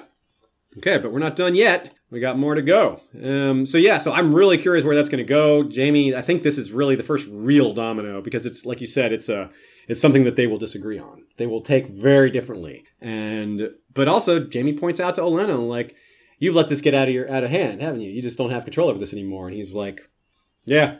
Yep, pretty much. You're right. Yeah. So she had all the right things to say there. It was really well done. Some of her best acting. And yeah, again, we'll miss you, Olenna. Another one down. Although at least I get to give myself a thumbs up for calling it. Not that it was hard to predict that one, but uh, anyway. Okay. I was still defaulting against it. It it does make sense. I, I remember thinking it could go either way because she's an interesting character. It would suck to remove her, but it, because she's an interesting character, it'll be more tragic to have her be removed. would love to see her have a war of words with Euron, yeah, oh yeah, that would be good. or with Tyrion. You know, just Tyrion Yeah. and Olenna. Like they had, they did have their minute. They were in the room together, but they didn't get to really go at it. So, yeah. So maybe there's hope for Jaime because you know Jaime is Jaime is a beloved character, even though he's you know aligned with one of the worst characters. Period. He's done a lot of terrible things himself, but people still kind of hope that he ends up on the winning side. He ends up leaving Cersei, and maybe some of that's maybe that's too hopeful. But hey, there's some fuel for that fire now, at least, right? Let's see here. We got some questions. We have um, Dragon Rider Jinx Liera says, "Will Sean actually dance if we make it to 6K?" We will make a Sean dancing video if we get to 6,000 and the 24 hour stream. We'll do both of those things. Actually, we'll do them together. You, you, we're going to have to find things to do during a 24 hour stream, so dancing will be a part of it. Man, we might do that for a thousand. Ooh. Uh, he, he might do that for a thousand. I just want to make a dance video anyway. All right then, history of Westeros dance videos. We've been calling Radio Westeros the Radio Westeros dancers, but Sean is the real radio, or the real history of Westeros dancer. Oh, we're over 800 now. All right, very cool. All right, we got more questions. Ben Smith, Bronze Yohn gets more lines, recognizes that Sansa knows what she's talking about, and seems eager to help. He's definitely getting a larger role as the season goes on, isn't he? Absolutely. Thanks for pointing that out. We've we've mentioned it a few times, but it bears repeating. We believe that this is a meta uh, evidence for Littlefinger's death because once he's out of the way, someone's got to lead those Veil Knights. Those Veil Knights are got to be important in terms of what's happening in, just all around, not just in the north, but maybe in the south as well. And Bronze Yohn is a great call for that. He's, as we pointed out before, he's already sent a son to the Night's Watch, and he's got he hates the Lannisters, and yeah, it's all lining up well for Bronze Yohn. Good Rupert Vansittart, I believe is his real name. I believe his role he may his his season ending of season seven and season eight role may be his most screen time. Uh, so uh, I, I think that he's got a lot to look forward to, and we do too with him. Once he gets the leather on those breastplates properly. Here are some live chat questions that Ashay has been gathering. Good job, a lot of these. Li- uh, from Ashley Lynn, Mel tells Varys, "I have to die in this strange country, just like you." Is that what he heard in the flames? That he would die in Westeros, and could that explain his dedication to the realm? Well, then, I have never considered that possibility. Yeah, he just doesn't want to say what he heard. He, it was the voice, the, the chilling, the sound of the voice that was just as chilling. I never really considered that it was the words he said. I thought maybe it was in a foreign tongue. I think that that would make me want to not be in the realm. If that's yeah, go the other way. Just go east. Like Westeros is where I'm gonna. I'm going as far east as I can. So, um, Darren Tucker with another clever question here. Was the whole Gra- Jorah greyscale episode a way of depriving Dany of her only real tactical mil- military leader at the start of her campaign? Well, we pointed that out. That was uh, that Barristan was removed, and that allowed them to make mistakes that Barristan would not have made. And Jorah probably wouldn't have made those mistakes either. So yeah, maybe it was a you know an awkward way of getting him out of the way for a while, but yeah, that is that does fit. That would make some sense there. Okay, so Alex Willard, thanks for saying my name right. Who will run the Riverlands with no Freys? Yeah, that's a good question. Like they, Cersei and, and Jamie were kind of talking about how they didn't have that was kind of they were kind of out of the picture right now. well, Feels like it's in chaos right now. I don't know. maybe is is Harrenhal in chaos? Is the Dreadfort in chaos? Well, Harrenhal is ruled by Petyr Baelish. That's his. So So but he's not there running it. but he presumably left arrangements. But there's no Freys left to run it. That's the point.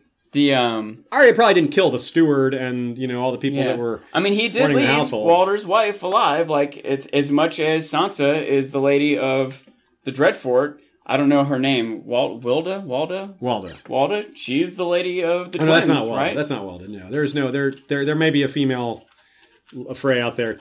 That's true. Maybe that may be who claims it. You know, it'll probably get claimed by this, this the child of one of the Frey brides that's out there somewhere. That would make sense. I mean, the show's not going to cover that, I don't think, but that would make sense.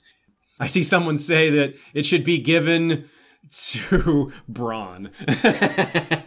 that actually could happen. I mean, I don't know if he'll ever get to take hold of it, but they might be like, okay, here's that reward we were promising you. You Yeah. can never run. I don't know if it'll get to that point, but that would that would be appropriate. I like that idea. Very cool. What is this? Speed dating with Sean, how to fill at least an hour of a 24 hour stream. uh, you guys have great comments. All right. Document has context. Document has contact. Okay, so there's more to that. Um, yes. Per- Ileana says, perhaps you have Sean go on a live stream date as part of the 24 hour stream.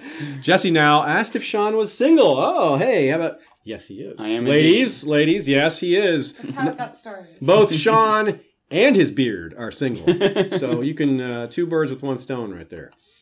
All right, more questions from the chat commenters. Uh, another from Darren Tucker. Will Jaime learning that Olenna killed Joffrey and not Tyrion be what turns Jaime from Cersei to Tyrion's head? Okay, I guess we've already covered that, so I think so. Astute observation, though. But we'll move on since we covered it already. Rob Storm, Q&A. Does Meera have a role going forward? Will she explain more to Sansa what went up in the north with Bran or head home? Yeah, I think head home because, I mean, it, it's one thing you say, oh, I, Bran can just see that Howland Reed is there with his powers, but maybe not because he's had, he, he made that point about I can't just do I can't just focus on anything. I'm still learning how to control all this. Howland Reed, we've talked about how he might be brought into the story. We mentioned that she said his name in the opening scene. Well, not the opening scene, the the post credits scene in the first episode, the non cold open first scene when they meet at the wall. She says her father's name. She's like, ah, Howland Reed, my father. Blah blah blah. So that's my pick. That she goes home. Um, maybe she kind of has a. I do think maybe she'll have a little word with Sansa first. Like, yeah, this is he's messed up. Like, this is what happened. Like, you know, this is what he saw. She could explain what happened better than he can at this point because he's just so kind of out there in the with his head in a million places at once. That, that, That might actually make more sense. that I had forgotten about, but she did have I don't know quite what to call it, a look of concern as Sansa and Bran were, you know, being reunited. So she was looking on with this sort of concern and curiosity about how this would play out. By the way, if you folks ever see our camera shake, it's a cat. That's what's happening. A cat makes our camera shake every once in a while. All right, next question from Flo Florenson. Who will be the person to bring up a possible marriage between Jon and Daenerys? I think Tyrion. I think Tyrion. He's already been the back channel guy. He's already seeing how much they have in common. He sees. He's the politician that sees what needs to happen. It could be Varys. It's a loaded Could question. be Melisandre. Melisandre just left. Could be no one. It could be no one. I, I see it happen. I think they need a political marriage. Might not happen. Let's say assume it does though. If it happens, who would be the one? I, my first pick is Tyrion. I think Varys would be my second call. Maybe Sansa. Oh yeah, I didn't think of that. That's a good call. It could be Sansa. Yeah, I mean, she's been part of two political marriages already. It would be on her mind. good call. Good call. Yeah, it could be one of them. All right, Johan Abitan. Has any Lord Commander left the wall before Jon? Uh, left, as in, I'm, I'm not sure what you mean by left, but of course, this is, we sort of answered part of the weirdness of this, and I'm not bringing it up yet. which I think they will. But they Lord Commanders have left the wall to go do battle, but not to like not like this. They haven't as far stepped as I down know. from command. Right. I don't. I don't think. I think that's a precedent, a new precedent. But of course, someone dying and coming back is kind of a precedent too. so, also the White Walker showing up again is a precedent. Apparently, they never showed up during after the wall was built before that. So, mm, a lot of precedents being set. This times are a changing, as you said. Will Sam run into his dad again? If so, what will happen? I'm guessing no. I'm guessing Dickon and and Randyll are toast, and almost literally toast. I think they get burned. Oh, think? I think they, yeah. Well, I think there's going to be a showdown. You know, we- we've all been predicting a field of fire from trailers and all these other things that lead, you know, that lead up to that possibility. And it was the leaders, it was the king of the Reach and all his descendants that were burned to death on the field of fire. So it kind of feels like a parallel about to happen here. So I, I, that's my guess. I'm not sure. I, I don't know what's likely, but I know what I want is I want for Dickon and Sam to come to terms with each other. Mm. That's what I would like to see. That'd Maybe be nice. That'd be nice. And what I was sort of predicting is that Randyll would stay with whatever army and leadership role he has and would send Dickon after Sam to get that sword back. And then my hope was at that moment they would talk to each other and Dickon would see that Sam's not as worthless as his dad thinks and maybe would want to support him, would let him get away, you know. Um, here's a super chat from Kelly Valance. Could Littlefinger offer Sansa food stores as an enticement? I believe he's been sitting on things for planned profiteering. That that sort of ties into some book stuff, but that doesn't mean it won't happen here. So I won't go too deep. I want to go into detail on the book aspect of that, but that's the kind of thing he would do. You know, he'd be like to ingratiate himself, to make himself more necessary, to prove that he's needed. He might be like, "Look what I can do. Look at these other things I can help with." Like, yeah, you hate me, but I'm valuable. You need me. You know, um, I could see him doing that. That's the kind of clever kind of way to put himself back in the I'm needed category. um, because he's going to look for ways to do that. He's going to look for ways to be useful, look for ways to make Sansa not hate him. It's also worth noting that uh, obviously Littlefinger has ulterior motives and usually has dual reasons when he does something, even though it might seem helpful to people. But he did show up with the Knights of the Vale and rescue Jon in the Battle of the Bastards, and hasn't like demanded something in return, True, right? true. And he continues to pledge fealty up here in the north. He's hey, White Walker, sure. You want my sure, sure. He's going along with everything that's been demanded of him. And imagine if he did also. Here's some grain too maybe it's all ulterior, tricky ways to get in Sansa's pants. But maybe he's just genuinely loves Sansa, or is worried about the White Walkers, or wants to solidify his position as a legitimate leader of the realm. I mean, he would like to do that, and he wants to be recognized. He wants to be considered legit. He wants to be seen as you know worthy of a noble title and all that. And if he's going to do things the right way, I mean, he's going to obviously continue to do his subterfuge and his intriguing, I would think, and probably still be creepy, but if he's smart and he is smart he's going to also do like good positive things to make him you know to make him you know uh, to do the things that a good leader is supposed to do to make it look right. You know he's, he's he understands optics. Littlefinger's not a very popular character, but the fact is he's not too dissimilar from a bunch of other characters. He's got this ambition to get into power, and along the way, he's we'll say assassinated a few people. But what did Robert Baratheon do to get into power? What has Dany done to get into power? There's a bunch of other characters. robert maybe not sorta- the best example because he was literally he was directly threatened with death and that's what caused him to rebel True, but true. you know which was violent but there but you're right there's a lot of examples of people that we for, I can think a good example is Jaime. Like people justify what Jaime does far more than what Littlefinger did, like because he's just not as likable. I, I think Jaime is not nearly as bad as Littlefinger, but I do think it's a lot closer than people would say. But even once Robert got into power, where maybe you can buy how and why he Okay, got yeah. there, He was he's bad. literally trying to assassinate a baby girl. Yeah, he was bad. He was he- Stannis burns a baby girl, and oh, he's the worst hero. But right. people don't talk about what a what a villain Robert was. You know? Points out that Robert was a bad king because he just didn't care. But when he did do things, they were they were crappy. He spent too much money, threw away the crown's money, tries to assassinate a little girl. Yeah, all this, all these. It was almost better when he did nothing. Yeah, yeah. it was like bad when he does nothing, but it's worse when he does things. Here's more questions. We've got Mr. E. Do you see a problem with getting the gold back to King's Landing? I don't want to talk too much about that. I think yes, but I don't want to go into detail because a lot of it there are some absolute spoilers from the trailers. So I can't really answer that without being spoilery. So we will absolutely talk about that on Saturday's live stream.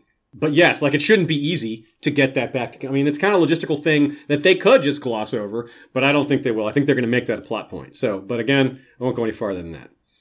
Can a dragon from Jacob Alvis or Alvis? Can a dragon wear armor even during off battle time while ranging like a runner using a weighted vest slash ankle weights? I don't know that they can't, but there's no historical precedent that I know of for them. The older a dragon from book canon, and I assume book canon's in place whenever the show doesn't put in its own thing to cover that up the older a dragon is, the tougher its scales are. They harden over time. Even even you know because dragons can be like like Vhagar.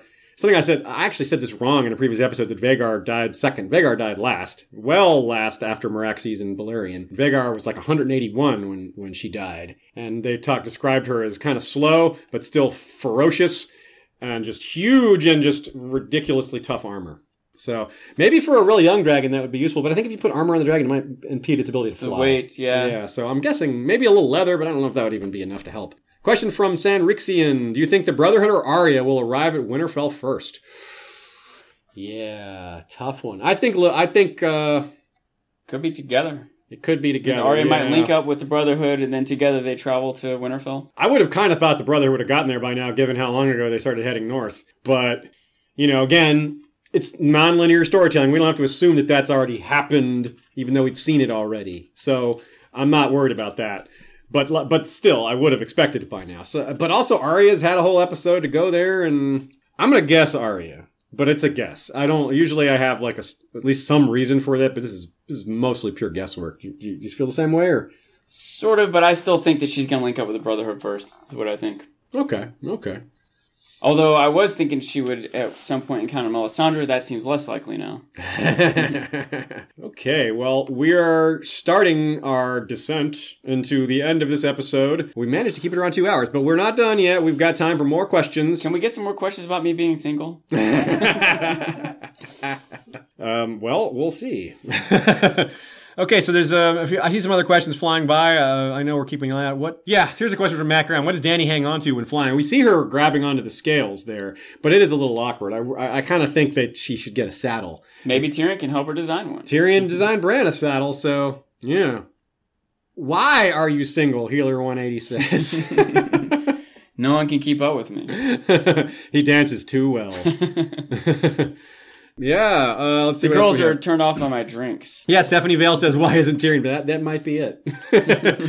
Tyrion. Stephanie Vale says, "Why isn't Tyrion building a saddle?" Yeah, we kind of expected he would by now. I thought that would be one of the early things he does to help, but I think they're just kind of playing coy with the whole dragon stuff. They're just just like they are with the White Walker stuff. They're getting this. They put it right in our face, and then like, wait, hold on, we got other stuff to do first. I think they're doing it with the dragon stuff. The dragons like they dive bomb Jon, and just like, whoa, what happened there? But we have, I mean. I, there's going to be some close-ups and some more dragon action, but they're just hold. They're just storytelling. They're waiting on that. They're waiting on that. Marcus Swain, how do I pep talk my beard into that greatness? you can't. No words can do that. No words can describe it. No words can co- create it. um, another question here from Charles Dunkley. I'd like to think Arya is already in Winterfell wearing someone else's face to get the lay of the land before revealing herself, but I doubt the show will do that. That's a cool idea, and I could see that happening. She wants to make sure 'cause she was already like, Really? You're lying. I mean, she should know by traveling the countryside, she probably would hear other people talking about it or have opportunities to ask. But I like the idea because, you know, yeah, she doesn't know what's up, and why not use her powers to protect herself and to be, you know, to do it that way? Given things that she's heard, she might assume that it's dangerous to go there in the first place. So, Yeah. I mean, there have been times when Sansa ostensibly was Lady of the Dreadfort. Oh, I'll go there. It'll- My sister's there. Oh, that might not have been a safe thing to do, right? Jacob S. says there's a great fiction book about the 10,000 Greek soldiers called The Macht. And yeah, I, I, there's some other historical fiction books. There's one that I've read that I'm really, uh, I'm trying to think of and it's escaping me, but it's a great story. It's a great real world story. Alexander the Great slept with a copy of it under his pillow.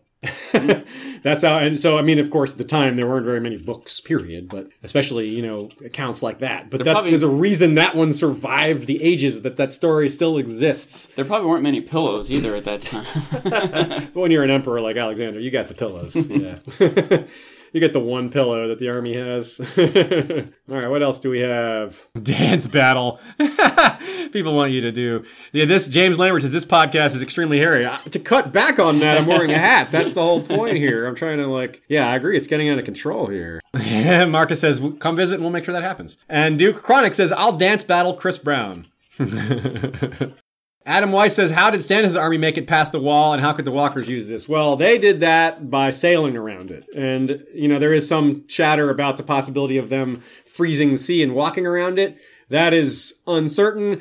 There's a lot of other ways maybe they could do using magic or I don't know. But Eastwatch by the Sea seems to be where that maybe is going to happen. But hey, if we take a lesson from this episode, Eastwatch could be a diversion. You brought this up already, but we could restate that. You you suggested maybe that's a diversion. Maybe the, maybe the walkers are more intelligent than we're giving them credit for. Maybe they're going to make a- an attack at Eastwatch to draw the eye of mankind to that spot. Meanwhile, they're just coming around the other side, all the way on the west. You know, something like that. Or even not necessarily a diversion, but just a multi-pronged attack. You know, Yeah, maybe they not? assault Yeah. the main gate, the east and the west, all at once. That's what the Unsullied did. They, Yeah. Even though they had the secret passage, they're like, focus their attention right here while we sneak in and come up from them behind. Yeah. I've been wondering a lot lately about the potential intelligence of the White Walkers and what they want, what their goals are. I think, again, that's the type of thing you could just probably do a whole podcast or series of podcasts on. But I wonder if they have the capability to build a ship. I wonder if they have the capability to give instructions that will last. Like, could they tell a horde of whites, go around to the east and head south and attack anyone you come in contact with? Or do they need to be there with them to, to guide the army, you know? B Word says, Why do we think the Brotherhood will go to Winterfell? They may head straight up to the East Coast. Well, we did say the same possibility. And if they do that, it cuts out a lot of their need to address Sandor meeting with Arya and or Sansa and Littlefinger too. It maybe just like dodges the need to them for them to handle that interaction. And yeah, so that might be how they handle it. They just, but it just makes sense that they would stop at Winterfell because it's right in the middle of the North. They might want to like let go. Hey, we're here to sign up to help. You know, not just show up at the wall and be like, hey, we're gonna because they're not. They didn't say anything about joining the Night's Watch. Maybe that's what their intent is, but they didn't say that. They just said they want to go up and help fight for humanity. They never not. They mentioned nothing about joining the Night's Watch, as far as I can recall. And uh. Sansa makes that point about how everyone's to start coming to Winterfell because this is the, the most defensible spot. We got to bring all the food here, blah blah blah. So if Sandor and the brother are traveling north and they hear that everyone's going on going to Winterfell, then they would go there too.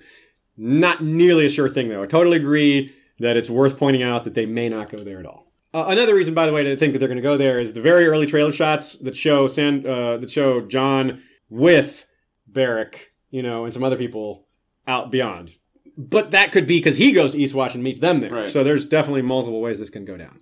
Another one in the document here says Ashaya. What do we think of Cersei's mini breakdown when she asked Ellaria, "Why did you do that?" That was the very last of her humanity. Was that the very last of her humanity slipping away? Yeah, I really liked that slip of emotion. It was just part of how amazing her performance was there, and because she just like, yeah, it was, it was, it wasn't. She wasn't the queen in that moment. She was a mother. She's Yeah. tr- she's trying to keep her cool, her air, her her power this whole time, and for a little little moment there, she like let a little emotion slip out, a little personal frustration slip out there. That was a, a good moment. totally agree. And uh, another thought that I had there in that speech she gave, I wonder who Cersei's favorite was. I, I, I wonder if went looking. I think it was Myrcella because I mean it may have been Tommen at one point, but she always respected that Myrcella was the bravest and the smartest, and Tommen, she said, turned against her. You Yeah, know, yeah, so that's right. That's my guess, but it's it's it may have been different prior. And I went looking in the book to see if I could find any examples of that. I didn't have much time, and it wasn't the most important question to be re- to me be researching in this limited time before the episode. But I couldn't find anything obvious. I searched for favorite and Cersei, and there was nothing. And I searched for favorite and child, and I, couldn't find it. So she may have said it a different way, but I don't know if she hints at who her favorite was. Even if it was never said, it's still neat to think about. Yeah, it might yeah, have been. absolutely. Okay, let's take a couple more and call it a night, folks. More in the dock. Thank you, Ashea. Um, Jay Beach, do you think Sam will find out about Jon or the wedding between Rhaegar and Lyanna in the old papers he has to rewrite? Yeah, that it could be. It's the the op, the it is wide open what Sam could find in those documents. It's almost like a Deus Ex library, you know, like or Chekhov's books. You know, it's something is coming out of those books. We don't know what yet. This is a very valid possibility. Um, maybe not. I would think that is maybe more likely to have been kept secret and not written down. But if you if they need to find a way to prove that it happened, having it written down would do that. Also, keep in mind if it was written down in secret, these are books that were locked up. So That's a good point. too. potentially, at least. Yeah. And here we go. Fergie Oliver, how will the Brotherhood be received by the Wildlings? Hmm. I think they'll be okay with them. I think they'll like them. I think they'll respect them more than most because these are except for Beric, they're mostly commoners who are just defending the realm, taking it upon themselves to defend the realm and help the common people. I think that they would find some common ground. The wildlings can respect that these guys, you know, are doing their own thing. You know, they they're not you know following any of the kings or queens. They're Uh, probably wearing wildling pants, right? Hopefully, those things have a lot of insulation because it's cold up there. Let it be known, by the way, I take my wildling pants off in the bedroom. Sir Hype the Dank says, so Jon can't give Dany men, but he could he offer military guidance? Send some military commanders to help. Just don't know what he has to offer. Yeah, I think so. We, we talked a, a lot of times about, Royce, you could send Royce. ooh, Royce, yeah, send the Veilman down there. I mean, he needs them in the short term, but maybe he can get away with sending them down there for a little while just to, you know, get Dany. If it's worth, if it's, if sending the Veilmen south gets the Dragons north, that's, that's worth it. so it may come down to that. And absolutely, we talked that Dany has all kinds of great political advisors. Tyrion is her number one military advisor, and it's not going well. His advice has not gone well, and he himself he blames himself for not anticipating Euron's move. Which, yeah, they should have been at least been on guard. They they maybe shouldn't have known he would attack right there, but they weren't. They were totally caught off guard by that, and that's just that's just not thinking. They should have known that Euron. They know he's out there somewhere, and he's doing working with Cersei and doing his thing. They were totally should not have been caught so off guard by that. Um, so yeah, I think in general, John is going to be able to help with that a lot. You know, the whole concept of the whole military angle because it's not going well for. her. Dark Sister and Bright Roar. Oh, here we go. Felicia Ilana, what we say, Lost Swords like Blackfire, Dark Sister, and Bright Roar. Well, we saw Widow's Wail come back, and uh, that was not a, you know, that's uh, a more recent sword. That's half of um, half of ice, and it was in an appropriate place. I was I was a little worried that it would be used to kill Olenna since it's Widow's Wail, and you know, she's you know the like queen of the widows there. But luckily, we were spared that. She got a clean as clean a death as possible. And but no, I don't think Blackfire, Dark Sister, and Bright Roar are going to make it into the show. I really hope they do in the books, but I'm doubt. I'm a little. I have my doubts there as well, but uh, not strong doubts, just some doubts. Lola Dixie, will Dany have any more visions? I think no. Hmm. But but because it was the visions she had were triggered at the House of the Undying. Maybe Melisandre w- would have been a vehicle for that, but she just left. Yeah, I was really hoping we would have a scene of Melisandre asking people to look into the flames and that they would see the same thing that Sandor saw. Jinx Lier says, Sean, dancing in the streets, wildling in the sheets. I think that's a good place to end it with that comment. okay, everybody. Thank you all for the questions. Thanks you all for attending live. I know a lot of you guys were having fun in the chat room, even if you didn't get your questions answered. But you can always send them to us offline, and we may handle them in the book to show, or especially if they involve predictions, we will handle them on the Saturday live stream. So we hope to see you on Wednesday's book to show episode and or Saturday's predictions and theories live stream. That's going to be the Saturday episode should be around two Eastern Standard, and the Wednesday one I think is going to be at six t- T- TBA. But we'll we'll have that settled very shortly. And thank you again. Thank you everybody for coming.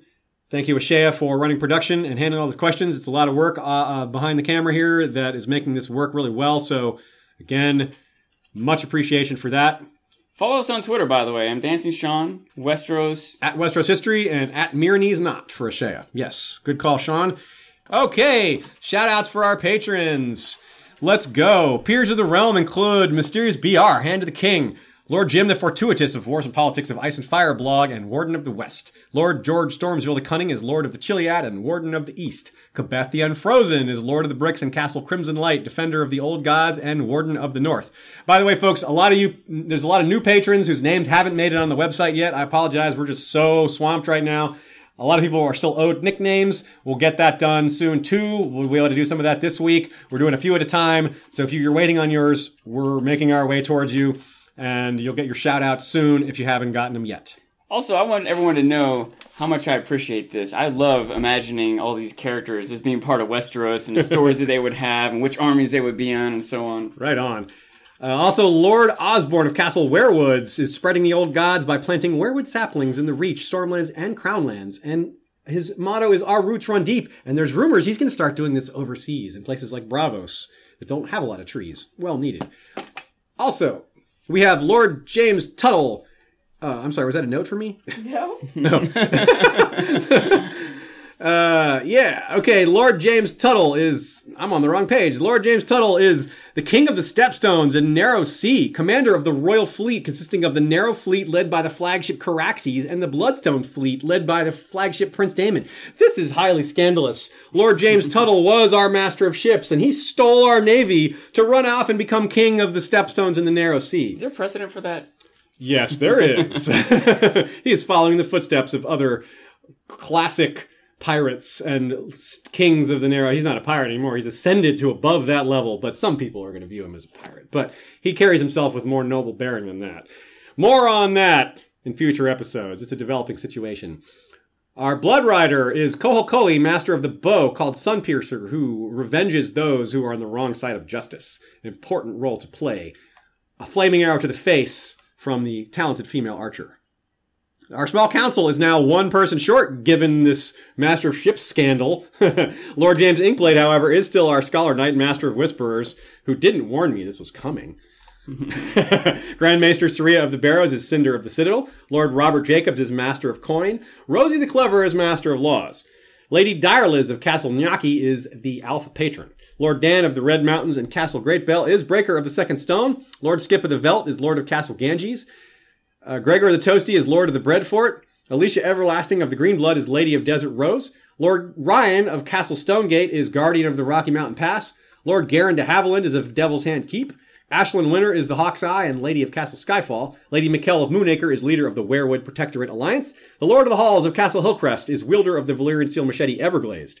Lord Alistair Whitaker is Lord of the Donhold. Lord Bemmy Snugglebunny is guardian of the hidden Hundred Acre Weirwood and holder of the Vorpal Snugglebunny. Lord Brandon Brewer of Castle Blackroon is Soren Alesmith to House Stark. Did I skip Gregor the Toasty, Lord of the Bread Fort? Well, if I did, if I didn't, he's in there twice. If I didn't, if I did, there it is. Brian the Defender is Lord of the Spear Fort and of the Freelands, last scion of Clan McCulloch, Strength and Courage. Lord Brandon Brewer of Castle Blackroon is Soren Alesmith to House Stark, Grand Master of the Sithomanters Guild and Keeper of the Buzz. Um, the Bastard of the Wolf's Wood is First Forester of the Old Gods, sworn to House Iron Weirwood. Motto, listen for the silence. King's Justice is Stir Troy the Steady, wielder of the Valyrian Steel Blade Fate. We have our Queen's High Council, which we're supposed to have a Shea read, but we forgot to set that up, so I'll read it this time and we'll set that up for another time. We don't want to miss the shoutouts, though. Lady Jane of House Celtigar is the Emerald of the Evening, wielder of the Valyrian Steel Axe Painkiller, Mistress of the Sea Eagles, and Mistress of Ships. And we have another couple to add to that later. Uh, our Kingsguard is commanded by Lord Commander Sir Christopher Dane of Starfall, Sentinel of the Torrentine.